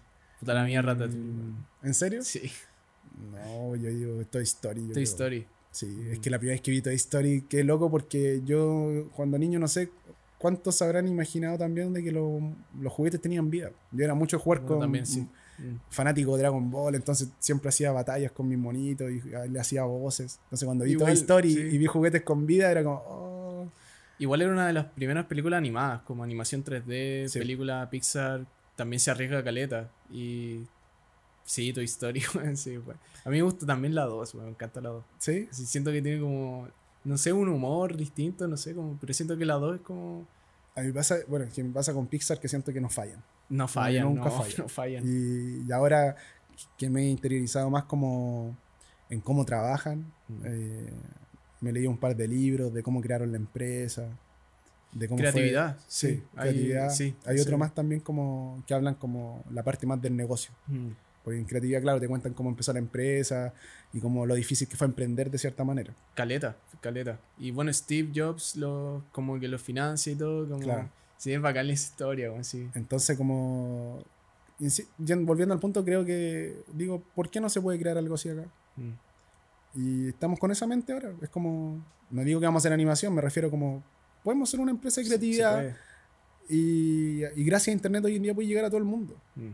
Entonces, hoy en día ya mis contenidos no- nos pasa con la Junta. O sea, nunca pensé que un programa que íbamos a crear nosotros no iban a estar comentando, reaccionando de España, de México, Mm. Argentina. Sí. Que no te pasaba, en mi caso no me pasaba haciendo televisión en TVN. No, porque ¿Cachai? acá local siempre se va a quedar acá. Exacto. En cambio, Internet esa es la magia, fíjate, Mm. Que puedes mostrar tu trabajo a muchas personas y muchas veces sin saber quién está viendo tu trabajo. Mm. Nos pasó, por ejemplo, cuando grabamos la entrevista con Pablo, Poli y Aaron Piper, que él había visto la junta, Mm. había visto la entrevista al menor. Y ahí yo quedé loco, porque tú decís una estrella mundial y que ya vio la junta, es como. Se puede, o sea, realmente estamos haciendo algo transversal, algo que llama la atención, historias que realmente la gente quiere escuchar, Mm. personajes que la gente. eh, que son distintos, que son Mm. genuinos, que son auténticos. Mm. pasa mucho, volviendo un poquito atrás, como me pasaba mucho en el mainstream, que ve los animadores y animadores de televisión. Todos animan iguales. Sí. La gran mayoría anima igual. Con las mismas mañas, con las Sí, mismas formas sí. de decir, hola, estamos aquí, no sé qué. Sí. Y esa fue la escuela, ¿cachai? Sí. En cambio, todos estos personajes, sobre todo lo que está pasando hoy en día con el mundo urbano, yo creo que llaman mucho la atención los que llegan obviamente al, al escalafón de, de pegar, es porque son personajes auténticos. Sí. Son Sí. personajes súper genuinos. Entonces creo que también ahí eh, está un poquito la clave de cuando uno hace un contenido, nosotros siempre tratamos que sea lo más transversal posible. Mm. Y, y cuando, insisto, cuando pasó eso de Aaron y, y él dice que había visto la junta, no, qué loco. Como cuando Bizarrap nos comentó también el capítulo de Drefkila. Ba- ya sé que Bizarrap sabe que existe. Entonces ya sé que puedo, el día de mañana podemos acercarnos a Bizarrap y decirle, Amigo, venga para acá, bacán, Y son gente de nuestra misma generación. Son cabros que lo más probable es que nos van a decir más así a nosotros que a cualquier otro medio cuando vengan a Chile. Claro. Entonces, ahora mismo, no voy a hacer el spoiler del nombre, pero También artistas internacionales que están llegando a Chile eh, nos mandan a decir con sus equipos de prensa, oye, quiero ir a la Junta. Sí, man. Quiero estar en la Junta. Entonces, eh, nada, es un sueño. Como te digo, como creador como de contenido, es un sueño que esté pasando eso y contar con esos personajes hoy en día. Que, y que esté, estemos produciendo un cambio. Mm. Como también dentro de las cosas por, por- por las que dijimos, por ejemplo, que no a, a entradas de platas cuando estábamos sin, sin ni uno, era porque sentíamos que íbamos a traicionar lo que queríamos crear realmente como empresa y queríamos abrir, abrir una industria seria. Y una industria seria para nosotros es que las marcas no pueden pasar a llevar el contenido. Mm. Las marcas no pueden llegar a destruir tu contenido. Si a ti, por ejemplo, este podcast el día de mañana Mm. te va a la raja y les va bien, eh, mi mayor consejo sería no se traicionen. Claro. Porque al fin y al cabo, que la marca llegara a ti, lo hizo la gente que te estaba viendo. No lo Mm. hizo porque, porque Sí. Coca-Cola o la marca que sea no existió cuando empezamos el proyecto. Mm. Entonces no podíamos traicionar a, ese, a a la, gente esencia. que Mm. estaba haciendo que esa marca venga por nosotros. Eh, entonces creo que hoy en día eh, podemos decir que con la Junta logramos, estamos logrando abrir una industria que no existía, que es una industria seria. Que hoy en día decirle, nos pasaba mucho en las primeras negociaciones, que marcas Mm. llegaban y decían, oye, pero me estáis cobrando lo mismo que cobra el Prime, eh, me cobran el Prime en tal canal. Igual bacán Y- porque tú cachabas esos números. Bacán. bacán. Entonces, cuando nos daban, nos decían eso, yo les decía, ya, pero me estáis comparando con algo que está muerto. Mm. ¿Cachai? ¿Y tú estás llegando a las mismas personas o más? Exacto, o sea- esa es la weá. Yo digo, hay que hacer una investigación a fondo, y lo vemos como tirando como talla hace rato con los cabros, pero el rating no puede estar más obsoleto. po. Mm. El rating no puede ser una forma de medida De medida. actualizada sí. para las marcas, No. ¿cachai? Y no lo han querido cambiar por algo. A alguien le conviene en el negocio que sea así, pero no tiene sentido. O sea, en cambio hoy en día en internet, nosotros en YouTube te podemos decir desde en qué países nos ven más. Las eh, analytics están muy bien. ¿qué edades? Mm. te ven más o menos, eh, hombres, mujeres, etc. Eso es la tele. No, tienen que ir y pagarle a otra empresa que haga toda el- la estadística, pero en base a qué? A unas cuantas máquinas que están puestas en ciertas casas que yo al menos nunca me he encontrado con alguien que tenga esa maquinita en su casa, que mide el rating, por ejemplo. Mm. Entonces, creo que lo- la relevancia de lo que está pasando con la Junta también es eso. Como, y que es un llamado a todos y a todas los que estén haciendo contenido. eh, crean el valor de su marca. Mm. Si ustedes saben cuánto vale su marca, cuál es el valor de esta, que no venga alguien ex- externo a decirles, a ponerle el Sí. precio más bajo, Sí. ¿cachai? Mm. Más allá de, entiendo, todos se- el contexto, la necesidad, pero si tienen la oportunidad de y creen mucho en su proyecto, eh, creo que es la mejor manera. Mm. Para darle seriedad, yo creo, a un medio que estamos tratando todos que se abra, Mm. que se empiece a respetar el contenido digital.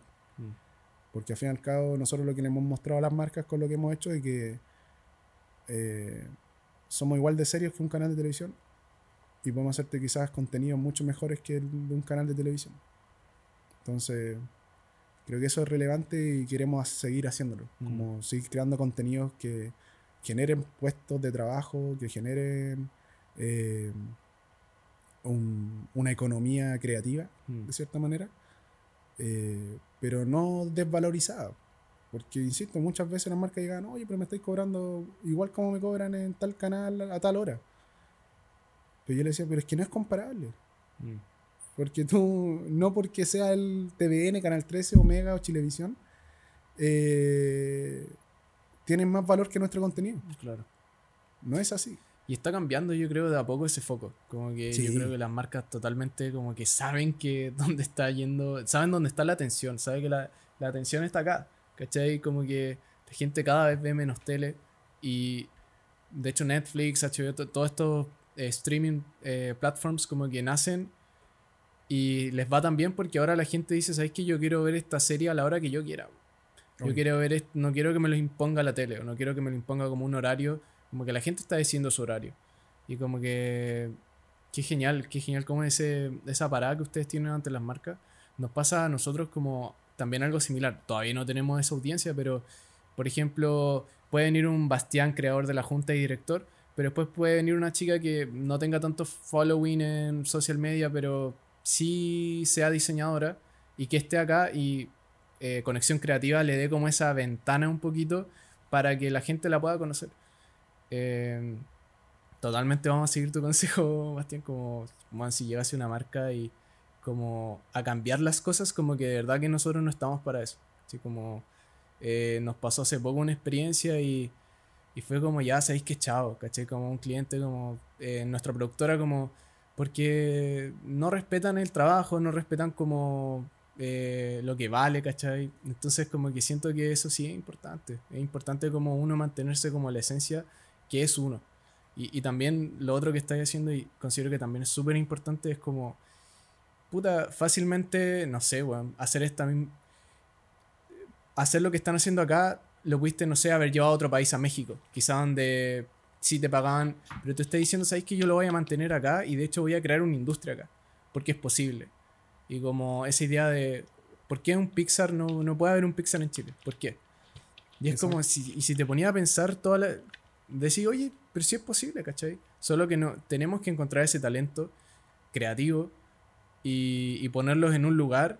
Yo creo que también se da eso en tu empresa o en la junta como personas creativas como que están en la misma misión y, y juntos pueden hacer algo que, que solo no podrían y están haciendo algo que encuentro que es importante. sí. Lo más relevante, yo creo, y que se da harto en nuestras generaciones es como la colabora- colaboración. La colaboración. Y eso es, yo creo, lo primordial y, y también eh, la Junta existe hoy en día por mucha colaboración, Colaboración. y redes que hubo. O sea, que Julio creyera en el proyecto, Mm. que Atenea creyera en el proyecto, que los- todo el equipo el Matías, técnico claro. creyera en el proyecto. Eh, siempre ha sido pura colaboración, que colaboración no es lo mismo a... Porque también se confunde mucho a no te voy a pagar por tu trabajo. ¿cachai? Como a No. hacerme un favor. Que también es una maña que creo que se está empezando eh, y tenemos que empezar a sacarla Sí. desde allá. O sea, como pasaba mucho que nosotros, o sea, no lo digo por mí, lo digo como lo vi como en generaciones pasadas. eh, en, no sé, el audiovisual que era como, oye, ¿por qué no me sacáis unas fotitos para esto? ¿O me sacáis un Bacán. video? Totalmente. Y te ofrecían una cagada de plata. Y sigue A- pasando Acá nuestro todavía. productor, fotógrafo, le pasaba mucho eso. De más, po, de más. Y, Sí. ¿cachai? y eso hay que empezar a sacarse A cambiarlo. de- Mm. a cambiarlo, si es nuestro trabajo, eh, no porque no estemos quizás de corbata en una empresa y vale menos, ¿cachai? Es como, también ese es el, Ah. es el mensaje y creo que está empezando a cambiar, insisto, con, con nuestras generaciones, pero falta y falta Mm. mucho. Y tenemos que, como misión nuestra al menos, que así a nosotros se nos da la oportunidad, es como mostrar que al fin y al cabo el talento, eh, en este caso la creatividad, el contenido, no tiene nada que ver como eh, de si siguen las leyes o normas eh, ya impuestas desde antes de, de años atrás, como se venían trabajando, ¿cachai? Como, no porque las productoras tanto les pagan poco a su gente, Mm. vaya a seguir con la misma línea, Claro. o abusando de los horarios de trabajo. Mm. Eh, nosotros hacemos jornadas, por ejemplo, la junta generalmente se graba en la noche. Claro. Y terminamos muy tarde. O sea, no te voy a mentir, hay veces que hemos terminado 4, 5 de la mañana de grabar. Pero una jornada que empieza, no sé, a las 7 de la tarde. Claro, Nunca en son más horas- de 11 claro. horas, Mm. ¿cachai? De trabajo. Mm. Y si llegase a pasar, no hemos puesto ya en el papel cuál va a ser nuestra reacción, ¿cachai? Pero por- porque ya eso como trabajador ya lo viviste y ese patrón no lo puedes repetir de nuevo. Como que ese es el aprendizaje y la evolución que uno tiene que hacer. Es como, me pone, me da, me da más rabia que pena cuando me topo con gente de mi edad con los mismos patrones negativos de generaciones anteriores, ¿cachai? Como del maltrato Mm. con los trabajadores, de gritar para imponerse. Eh, Mm. Creo que todas esas malas costumbres tienen que ir eliminándose desde ya, desde, insisto, desde lo personal y lo humano hasta cosas como negociaciones con las marcas, Mm. de empezar a entender que, insisto, como que muchos contenidos eh, empezaron a morir muchas veces cuando se metían las marcas. Mm. Porque te empiezan a cambiar y claro, desde, desde querer tener ese auspicio, eh, decía, y ya, bueno, hagámoslo así. Pasa mucho en la tele. Que llegaban a una marca, no, queremos hacer una mención orgánica. Y siempre las menciones orgánicas no eran orgánicas, pues era como lo menos orgánico que, que pasa. Así como, no, queremos hacer algo súper orgánico, que el animador entre, que no sé qué, bla, bla. bla. Y nunca son orgánicos. Mm. Entonces nos pasó mucho con la Junta que llegaban con la misma parada o concepto televisivo. Con este Eh, mismo pitch, así como mención orgánica.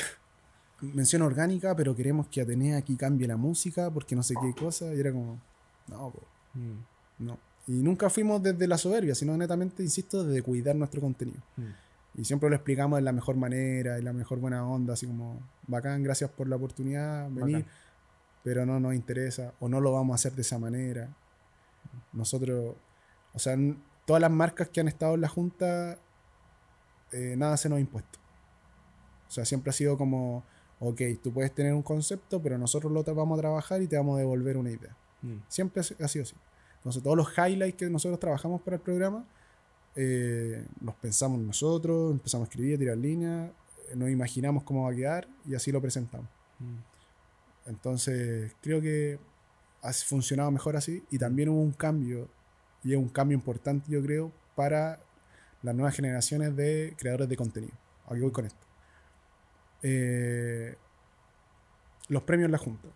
Sí. Fueron seis horas de transmisión en vivo. No paramos, no hubo corte comercial. Y nuestros cortes comerciales eran contenido. Mm. Entonces la marca nunca tuvo, nunca paramos que tú como espectador eh, dejaras de ver lo que está, lo que te interesa por meterte una marca. Claro. ¿Cachai? Para que el animador o la animadora dijera, está con nosotros tanto, tanto y nos trae este producto que bla, bla, bla, bla. No. ¿Qué hicimos? Creamos espacios de contenido para las marcas para no afectar lo que queríamos hacer. Entonces Mm. íbamos a la marca tanto, tanto que estaba el, no sé, en el caso de eh, Master G. Vamos, eh, tenemos la foto Master G, vamos a verla. Listo. Y seguíais viendo contenido. Pero te estábamos pasando la publicidad sin que te Pasiva, moleste.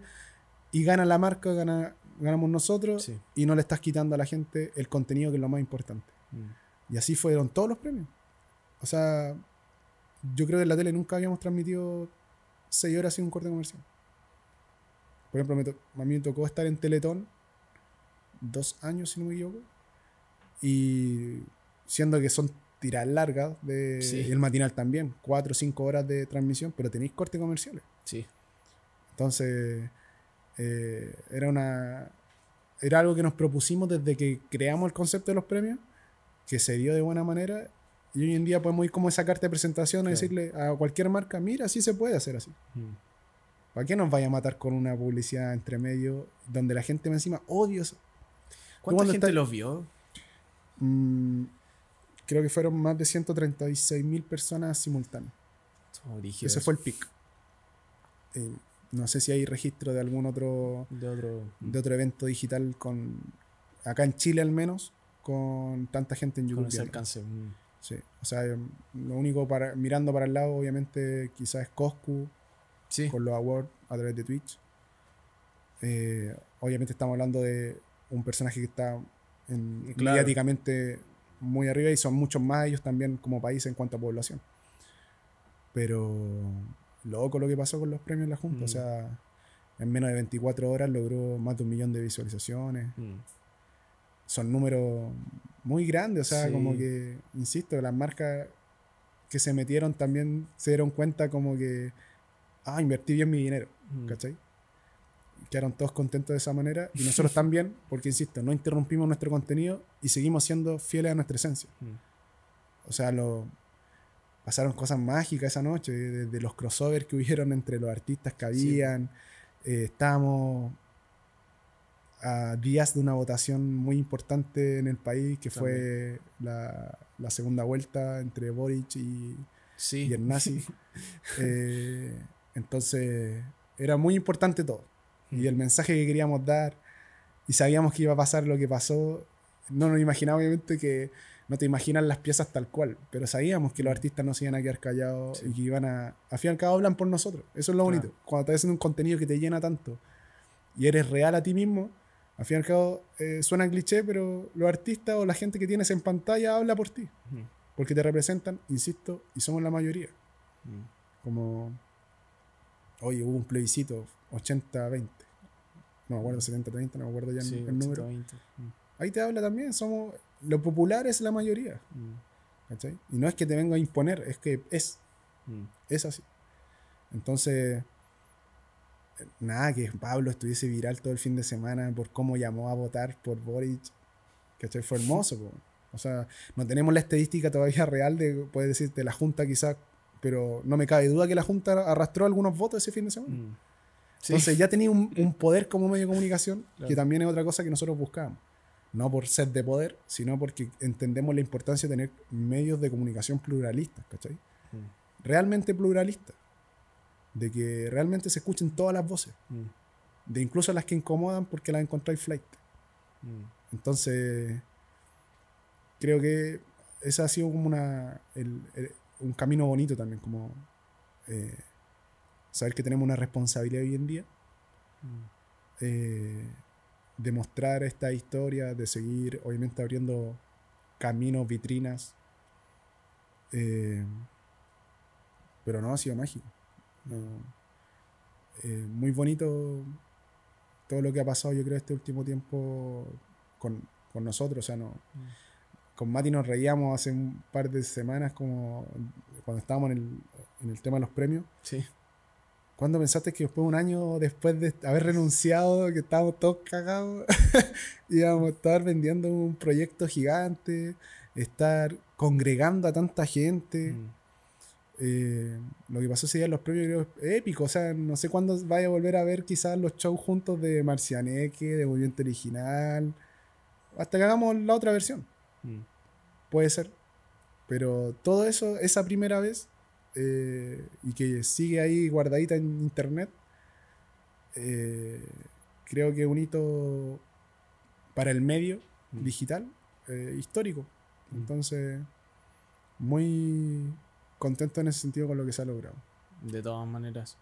Preguntarte, ¿cuál sería como ese consejo que le daríais como a ese chico creativo o esa chica creativa que no hay una carrera como creativo o creativa y a ti te costó y yo sé que cada camino es distinto como bueno inclusive el tuyo como que todavía estoy como viendo como todos los puntitos se conectan se conectan se conectan y te llegan a, a estar acá como a estar acá en conexión creativa Ah. pero sí ¿cachai? como eh, pero qué consejo le daría como a esa persona que puta que es creativo quiere crear cosas pero ¿cachai? como esto de las carreras como universitarias como qué consejo le daría como difícil. Mm, yo creo que es muy relevante eh, tratar siempre de quitarse el ego. Mm. Como creo que las mejores piezas creativas para nosotros nos han resultado cuando eh, eliminas el ego de cualquier discusión creativa, porque hay casos y pasa mucho de, claro, gente que es muy genio o genia en lo que hace y le resulta su contenido solo. Mm. O porque empezó en- algo que nadie apostó y después eso pegó. Y Mm. ejemplos claros, Germán Garmendia, Mm. ¿cachai? Pero Germán es un caso. Si estás haciendo hoy en día pensando en hacer contenido digital, eh, sobre todo en audiovisual, necesitáis apoyo, necesitáis redes, colaboración. Creo que en el campo de la creatividad es muy importante. Como rodearte de gente capa, aprender, aprender. Eh, vuelvo, soy muy fan de Dragon Ball. Yo me tomo mi carrera como Goku. Entreno, entreno, entreno, entreno, entreno. Y si encuentro un maestro o, mirarlo como comillas, un enemigo poderoso, ya pues quiero aprender de tipo. Entonces, y me pasa mucho y hoy en día disfruto mucho porque a través de la Junta he conocido y estoy conociendo a distintos creativos y creativas eh, que respeto y admiro. Y me encanta esto mismo, sentarme a conversar, Sí. hoy un almuerzo, un almuerzo, y empezamos a conversar, oye, Sí. ¿cómo se te ocurrió esto? ¿Cómo hiciste esto otro? Eh, creo que hoy en día, si te quieres dedicar al mundo de la creatividad, es demasiado importante alimentar y no creer que tú eres la fuente de inspiración de todo. Claro. Siempre depende de ti, siempre depende de tu trabajo, pero lo más relevante para mí ha sido la colaboración, aprender a eliminar ego, insisto, como que no te duela a ti una crítica. Porque al fin y al cabo, si yo te estoy criticando, en este momento te, te, hago una crítica o le digo, te digo, oye, esto podría hacerlo de esta manera a tu podcast.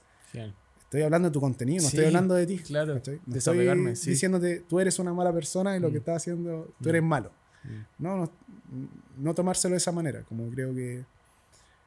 Pero también lo miro con esperanza y creo que las generaciones nuevas vienen mucho más descolgadas de esas cosas. Como que creo que en mi generación al menos, que yo soy ya tengo más de 30 años, eh, veníamos más con esos eh, pilotos automáticos negativos de cierta manera. Mm. Como esa inseguridad, ese ego. Hablamos, no sé, cuando yo hacía rap, por ejemplo, pasaba mucho también que eh, veías en gente mayor que era rapera y que te tiraba para abajo porque erais nuevo, a los nueva escuela, o tu escritura. Eso también pasaba mucho. después me topé con eso mismo en lo creativo, no sé, pues en televisión. Mm. Eh, pero creo que hoy en día, insisto, miro con más esperanza esa forma de, ser y de mirar, obviamente, la industria creativa. Eh, pero el mayor consejo yo creo es eso, como eliminar ego, la colaboración y no dejar de entrenar.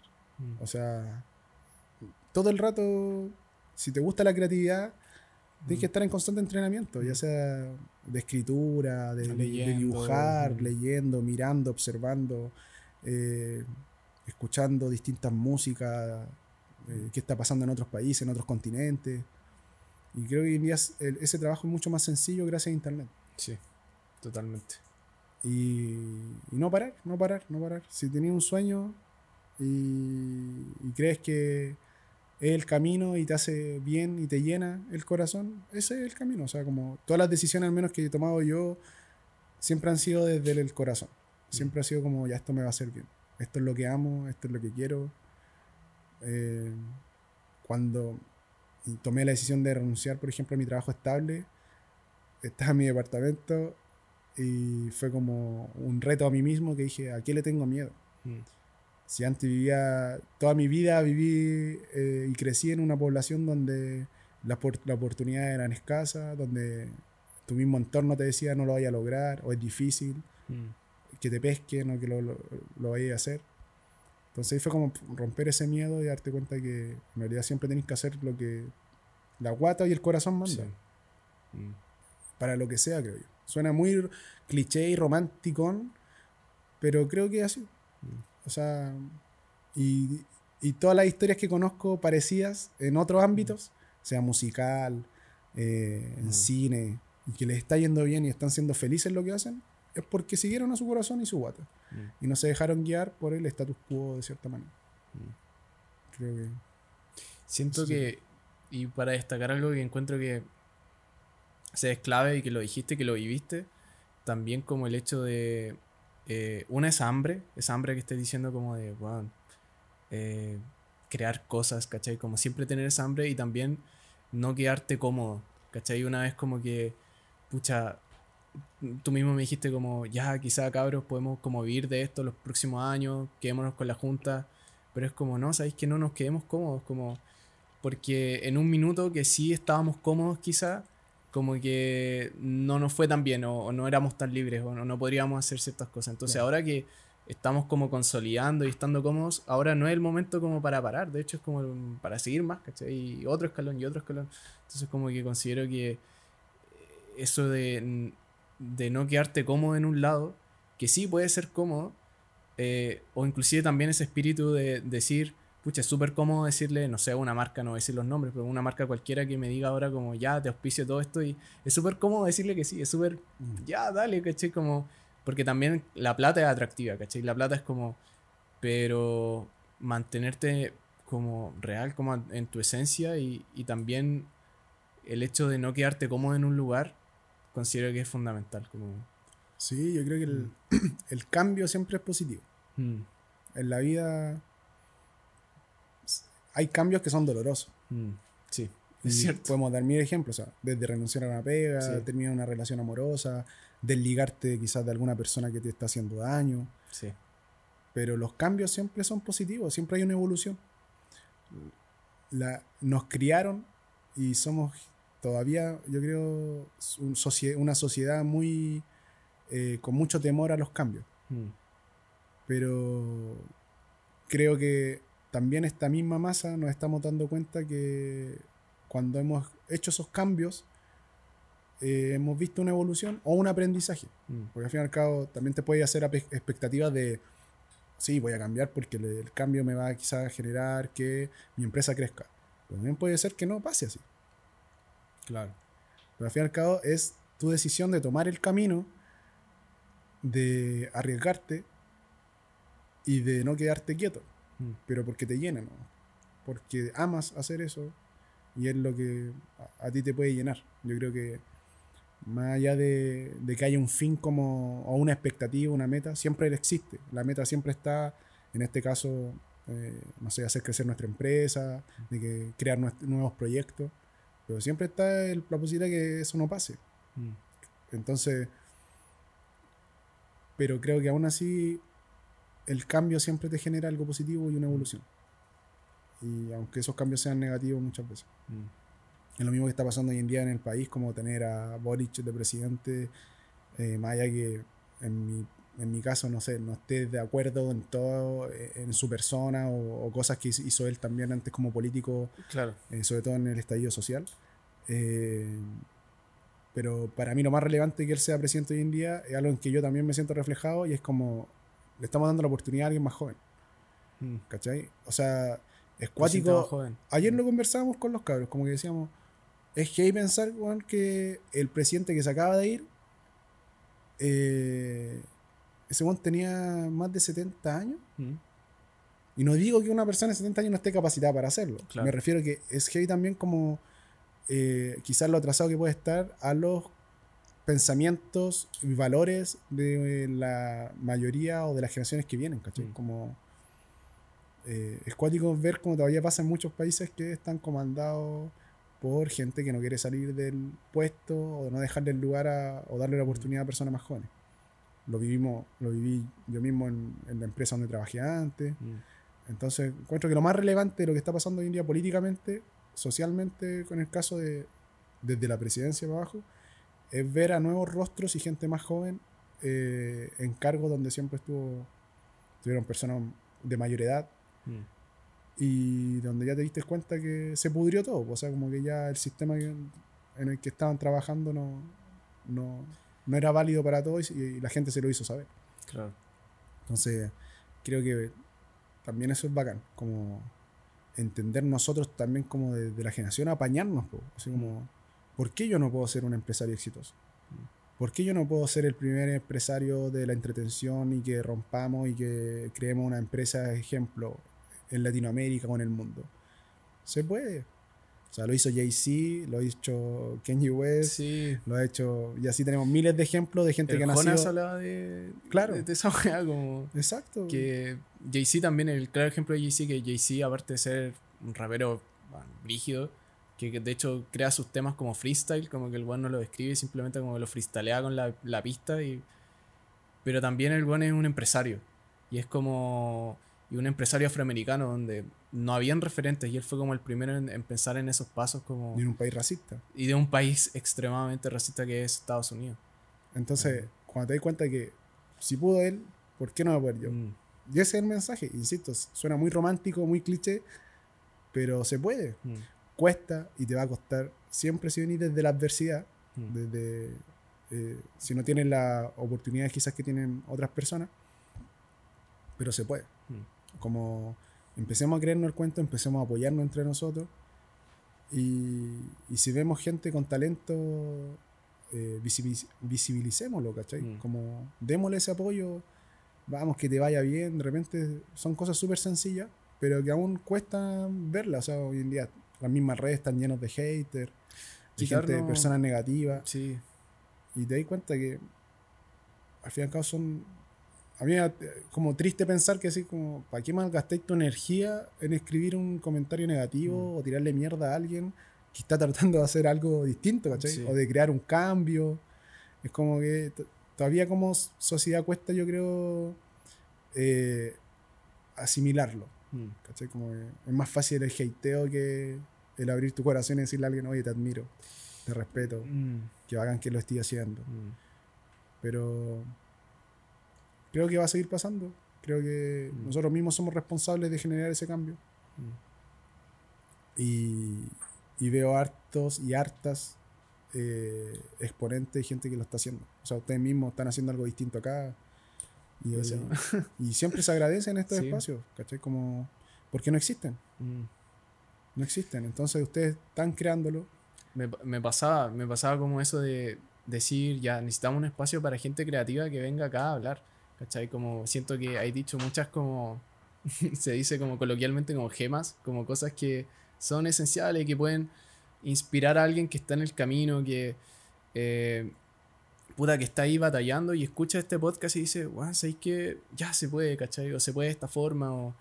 eh, yo lo veía en contenido en inglés, ¿cachai? En Estados Unidos se da mucho de que hay estos podcasts donde invitan como a gente como eh, putas secos, ¿cachai? Profesores de Harvard, como, y que te dan esas gemas, pero igual para una persona chilena, como escuchar a un profesor de Harvard que te da todas sus, como que no es tan empático. Siento que es mucho más empático escucharlo con, con chilenos, ¿cachai? Con gente, y tampoco cerrarnos como, bueno, con latinoamericanos en general, ¿cachai? Siento que ustedes ya lo lograron, tú me decís que tú tenías una audiencia eh, que también te escuchan en México, también te escuchan en España, también te escuchan en, en varios lugares de, habla hispana. Nosotros ahora, eh, nuestra audiencia principal es Chile, pero claro, a mí me encantaría también que, que lo fuese como en México, que, porque la barrera del lenguaje como, pucha, está y yo siento que hay muchas personas que no saben inglés, no pueden escuchar esos podcasts en inglés. Y escuchar a gente creativa hablar en español y discutir ciertos temas encuentro que es súper importante. Entonces, como, gracias igual por... No, no. Sí. Es que de, verdad es, es relevante Sí. y por un cambio de paradigma también. Ujú, Como que está pasando. Hoy en día la moda y la tendencia es ser latino. Literal, sí, en Es Estados como- Unidos. Es no cosa de ver que la Sí. mayor estrella hoy en día, rockstar, es Bad Bunny. Mm.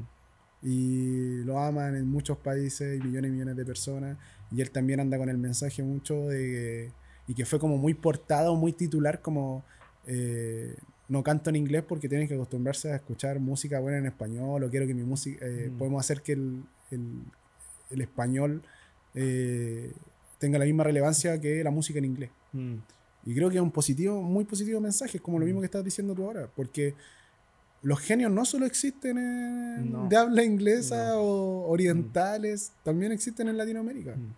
Por eso es como, insisto, como loco, y quizá el año pasado sonaba más loco todavía, cuando pero siempre en nuestra cabeza, o a mí no, mm, yo siempre tuve, he tenido el sueño como, yo puedo ser un Pixar chileno, Mm. desde nuestra creación, desde nuestra mirada, pero se puede. Y, y creo que hoy en día tenemos la herramienta mu- muy relevante que es Internet. Mm. Entonces, creo que es un mensaje que hay que explayar, que hay que eh, convencer tanto a generaciones que ya son más grandes que las nuestras Mm. y a las que vienen, obviamente. Como valoremos eh, nuestras raíces, nuestro lenguaje, eh, nuestra forma de vestir, nuestra forma de ser. Nuestra forma de hablar. no la escondamos. Mm. Es como. me- siempre admiré mucho la creatividad, el cine o la publicidad argentina. Pero porque siento que ellos tenían mucho más una idiosincrasia muy, Totalmente. muy sí. expuesta. Es como. Viene Colgate y no es Colgate, es Colgate y porque no, no hablamos inglés. weón. Nuestra publicidad no es en inglés, ya es Colgate. ¿Cachai? Sí. Y acá es como que por- por- a mí muchas veces se burlaron, yo soy, nunca me he dado el tiempo a estudiar inglés. Soy pésimo para eso. Más de alguna vez se burlaron de mí porque pronuncié mal algo en inglés en mis pegas. Entonces, creo que no, no hay que tomarlo como un defecto, sino como más una herramienta. Aprender Sí, idioma es una herramienta, pero no un defecto que no sepas inglés o no sepas No, pronunciarlo para bien. nada. Para nada. Y si no lo sabes hacer, quizás es una oportunidad creativa. Sí. Nosotros trabajamos mucho los highlights, por ejemplo, de nuestros proyectos. Cuando vemos algo, transformar las cosas que antes eran negativas en quizás en una oportunidad creativa y mostrarla de otra manera. Mm. Entonces, hay que seguir haciendo, abriendo estos espacios, creo, y, y dar la relevancia a, a los cerebros bacanes que hay acá y, y yo al menos respeto y admiro mucho el- en la industria en Chile y en Latinoamérica en general, Mm. como el fenómeno Bizarrap. Sí, es lo mismo. sí, O sea, un cabro que empezó en su pieza. Sí, totalmente. Y hoy en día es de los más escuchados en el mundo, el que genera más millones de reproducciones con sus canciones. Es una locura. La locura, sí. Lo mismo Coscu. Mm. eh, acá en Chile está pasando también con distintos contenidos, distintos artistas. Mm. No sé, admiro mucho el trabajo, por ejemplo, de la Cami Grandi, que es una directora de videoclip, Mm. eh, que hizo el Tiny Desk de Mon Laferte. Ah, Lo dirigió ella. ya, ya. ¿Cachai? La Zebra, que trabaja con Pablo Chile, que es una muy buena directora creativa. Eh, y Nacho Cruz, que, que hace videoclip también para muchos de la escena urbana. El Pepe Garrido, y así puedo nombrar varios y varias que creo que la están rompiendo y la van a romper porque están con la misma cabeza de lo que te estoy conversando ahora. O sea, mis mismos amigos y socios, que aprovecho de saludar a todos, a Ringo, Nacho, Diego, Mati, Esa cámara. represent. Eh, y oja- deberían invitarlo a todos. Con todos vais a tener una conversación distinta. Son, Totalmente. weón, creativos de. Más allá que trabajemos juntos, son creativos con otros intereses, con otros estilos de vida, eh, etcétera, etcétera. Entonces creo que, eh, volviendo a lo del espacio, eh, creo que son muy relevantes estas conversaciones por lo mismo.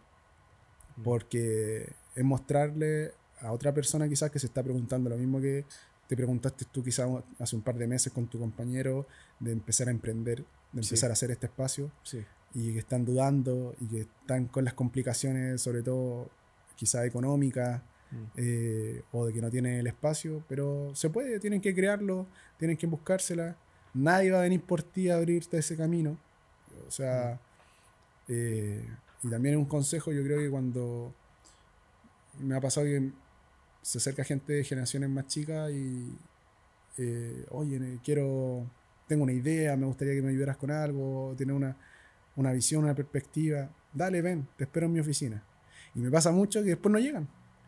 Y después como, oye, nunca nos juntamos para... Y yo digo, sí, todo bien, pero tú tienes que venir a, Sí, a buscar eh, lo que tú, tu sueño. O sea, yo no voy a ir A tocar tu puerta y decirte, vengo a que hagamos tu proyecto y tu sueño. Y aquí están las lucas. Porque y eso no lo va a hacer nadie. Claro. ¿Cachai? No es de que. Y eso también se entiende con el proceso, el camino. Eh, las ayudas existen, pero tú tienes que ir a buscarlas. Tú tienes que ir a tocar puertas, tú tienes que. y vivir la experiencia de que te van a cerrar muchas. Mm. Eh, pero por eso es importante, yo creo, contar estas experiencias, eh, saber cómo funciona y, y cómo puede funcionar también quizás lo tuyo. Mm. Que creo que eh, el mensaje más bonito es que se puede y sobre todo si es que no tienes hoy en día los medios para hacerlo, si que tu idea es muy buena, tu contenido, es- tú sabes que la va a romper, Mm. tírate cabeza, o sea, no, no, no dejes que te digan que no, Mm. o que no lo vas a lograr.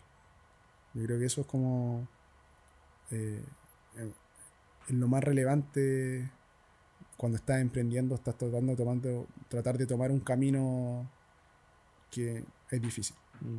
al inicio sobre todo. Pero si te resulta y te va bien como esperabas, de seguro vayas a ser el weón o la buena más feliz sobre el planeta. Mm. En ese momento, en tu contexto, en tu espacio. Mm. Así que no. eh, al menos mi sueño es ese también, como uno de las metas que tengo como que se logre ojalá este espacio de high.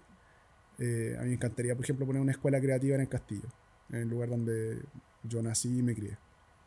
Es uno de mis sueños y lo he hablado también con, con colegas, y- pero porque creo que también es relevante darle la esa herramienta a personas que nunca lo van a tener, ¿cachai? De, de primera, sin ir a la universidad. Claro. Eh, hoy en día el mensaje bacán y bonito que pasa con la música es que muchos cabros y cabras están viendo la oportunidad quizás que no hubiesen tenido con otras carreras Mm. Y que incluso quizás nunca iban a poder estudiar Claro. y gracias a la música hoy en día pueden Pueden hacerlo. romper el cascarón. Mm. Entonces creo que con la creatividad es lo mismo, es como mi mensaje es como puedes ganar la misma plata a un narco haciendo tu idea Mm. y sin arriesgarte a que te peguen un balazo o que tengáis que morir o matar a alguien por tu negocio. Y eso hace ¿Cachai? que chicos de puta que están en esa realidad decían tomar otra ruta más creativa y otra ruta donde sí se puede, donde sí están los empleos. Tú decís, Bueno, y está pasando, ¿cachai? Se está generando esa industria, se está generando esa, eh, esos trabajos, ¿cachai? Que, y también valoro mucho lo que tú hiciste, ¿cachai? Hasta el capítulo 16, de solo pagarle al equipo técnico, a ese oficio, pagarle a los chicos que, puta, están haciendo un trabajo, ¿cachai? Paguémosle. Y claro, obviamente tú con eh, tus socios como directores, bueno, no nos pagamos, porque en realidad su trabajo como que su paga viene mucho más adelante. No, y aparte Mm. que los técnicos, ellos venían a, tra- eh, vienen a trabajar, tú los citas a trabajar, ellos no, no vienen por el mismo sueño que tú. Sí, sí, eso. Sí, Porque ese es mi sueño, Sí. es mi meta, sí. mi proyecto. Entonces, es lo que volvíamos anteriormente. Muchas veces para este tipo de proyectos se pide mucho desde los amiguismos, así como, dale, apóyame, y no tengo muchas lucas, y bacán que pase. Mm. Pero si te resulta, también tenés que Sí, de devolver la mano y preocuparte de que, al menos en lo económico, eh, pagar quizás pagar jornadas justas, Mm. eh, que se sientan lo más cómodo posible, estar atento a eso, siempre preguntar. Nosotros desde la inexperiencia también, al comienzo siempre preguntamos a nuestros círculos cercanos o que cachaban más que habían trabajado quizás en otras productoras, como, hoy estamos pagando lo correcto, esto está bien, estamos sobre la media o no. Eh, como que nos preocupamos de eso, porque insisto, es algo negativo que ya vivimos y no, Y no quieren y no replicarlo. queremos replicarlo. Mm. Eh, y en el caso de lo que te hablaba anteriormente, como de este sueño, una escuela creativa, es también desde el punto de que eh, romper paradigmas, ¿cachai? Mm. De, en este caso de niños y niñas que crecen en ambientes súper violentos eh, y enseñarles que quizás lo que están aprendiendo en la calle no es la única salida. Mm. ¿cachai? Que en este caso puede ser la delincuencia. El mensaje como desde mi sueño, como Sí. de lo de esta escuela creativa. Eh, y es netamente, insisto, como seguir rompiendo paradigmas que Mm. con lo que venimos, chip, eh, venimos chipeados o, Mm. o cómo nos enseñaron, de qué es, cómo es la vida y cómo funciona, se puede cambiar. Sí. O sea, nada está establecido y es nada. O sea, cuando digo nada es como, está bien. Eh, en el caso del cine o del audiovisual existen normas desde los planos, de cómo... Sí. Pero todo se puede romper y desde una forma creativa y usarlo a tu favor desde el contenido. Y en la vida es lo mismo, creo yo. Mm. Entonces creo que es una bonita posibilidad hoy en día con la música y con la idea y lo creativo, eh, generar opciones de, de vida Mm. positiva, sobre todo para niños y niñas que crecen sin esa oportunidad, Mm. nacen sin esa oportunidad. Es como lo que estábamos hablando antes, que puedes criticar el contenido muchas veces de algunas letras y está perfecto que se haga, pero como lo dijo Chis de MC en los premios la Junta, es un proceso también y hay que entenderlo así. Es como yo veo para atrás y yo a los 18, 19 años quiz- quizás también estaba en otra bola, es Mm. como no iba a tener la madurez que, con la que te puedo hablar ahora en este presente, eh, con la, el aprendizaje que hoy en día tengo. Entonces, no. O sea, una vez vino un amigo y me decía, oye, ¿cómo le dais espacio a.? Y era por algo súper puntual, me acuerdo que era por el capítulo Marcianeque. Y ni siquiera lo había visto. Yo le dije, ya, pero le dije, amigo, usted a la misma edad de él andaba raja curado tomando pisco solo. Mm. Y andaba ahí así en la calle, y andaba ahí así por la vida. Y yo mismo, Claro.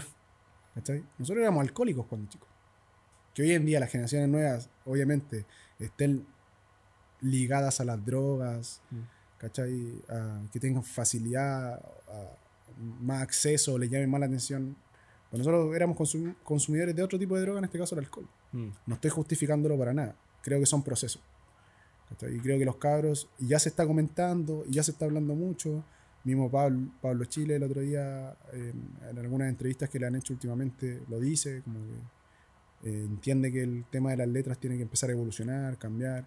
En la entrevista que nosotros mismos ayer estrenamos de Stanley, que el cabro que está pegado en este momento, Sí, uno de los el que de está la- pegadísimo, Sí. eh, también lo dice. ¿Sabe? Él ya está consciente como joven de que tiene que cambiar sus letras o que tiene que echarle más ojo a sus letras, pero también, y son súper sinceros en decirlo, lo ven como una oportunidad de trabajo y de hacerla y que el público en general, y que no son solo las generaciones nuevas, estamos hablando de generaciones más grandes que ellos, están consumiendo ese contenido. Sí. Y que, insisto, no es el camino correcto para lo que la gente, la mayoría queremos, o, no- el mundo perfecto que nos gustaría imaginarnos. Pero para mí es más relevante hoy en día que cabros y cabras que quizás su mayor puerta a tener un auto, una casa, eran delinquir, hoy en día lo pueden hacer a través del arte. Mm. Que es contar sus vivencias y que es contar la calle. Si la calle es fea. La calle del barrio no es- eh, tiene muchas cosas inspiradoras, pero es cruda. Sí. Mm. Pasan cosas malas. Mm. eh, diario vivir, desde la violencia eh, física, eh, oral. Eh, entonces creo que lo más bonito e ins- inspirador de este presente, con el tema sobre todo el, el de la música y los contenidos, es dar oportunidad a gente que no, Mm. no le iba a tener si es que no iba a una universidad. Creo que ese, es mi mirada al menos. Oye, Bastián, te pasaste. De verdad que muchas gracias por venir. y- Vale a ti, Bro, eh, bueno, le decimos a todos como deja tus redes sociales y todo, pero obviamente conocen a la Junta. Eh, Así que, nada, pues, no sé si queréis... la Junta Plus es un medio que acabamos de estrenar, que es un nuevo medio de comunicación ayer. Sí, a la... que se nos acabó la memoria. a esa. Ah, ¿está todo, está todo Ah, grande? dale, bacán. Eh, la Junta Plus, que Junta es un nuevo Plus. medio de comunicación que estrenamos esta semana. Sí, caché, sí, caché. Así que bacán si la van a apoyar, a Síganla ahí. seguir, Mm. porque se vienen cosas entretenidas ahí, buenos contenidos y siempre con la cabeza de profesionalizar lo que ya se está dando en Chile. Genial. Y mi Instagram es arroba escriban, con un 3. Acá aparece. S-K-E-I-B-A-N-O. Genial. Ahí pueden seguir a Bastián lo que está haciendo la Junta Plus. eh, y la Junta, obviamente, véanla. Eh, Y a Jai, arroba soy.jai. También- También es el papi de estos proyectos y que esperamos ojalá sorprender pronto con nuevos proyectos y seguir innovando. la, su productora, la madre productora. Eh, yo estoy ahí retomando, ya, tengo la cámara, genial. Y eh, bueno, también mandarle un saludo, yo le mando como un saludo a, la gente, a nuestros oyentes. Y el saludo para ahora es de Instagram a Leonora. Leonora siempre ve nuestra historia y gracias Leonora por, por ver Conexión Creativa. En TikTok a Dominique Barros, gracias por seguirnos en TikTok. Eh, y María Francisca en YouTube. Eh, María Francisca, muchas gracias. Una de las últimas seguidoras en YouTube. Eh, estamos creciendo en YouTube, así que muchas gracias, María Francisca. Eh, y eso, en Spotify, YouTube, a nosotros nos pueden seguir. Eh, estamos sacando capítulos todas las semanas. Siento que este capítulo fue muy bueno, como que esta conversación me, me dejó muy como, con mucha energía, mucha, muy buena energía. Y, y en Patreon también nos pueden apoyar. El link está abajo en, en la descripción. Así que, eh, nada, pues, muchas gracias, Bastián, nuevo por, por venir acá. De verdad Muchas que. gracias también por el espacio. eh, eso, muchas gracias por ver Conexión Creativa. Chao, cuídense. buena, buena, bro. Buena conversación. Muchas gracias.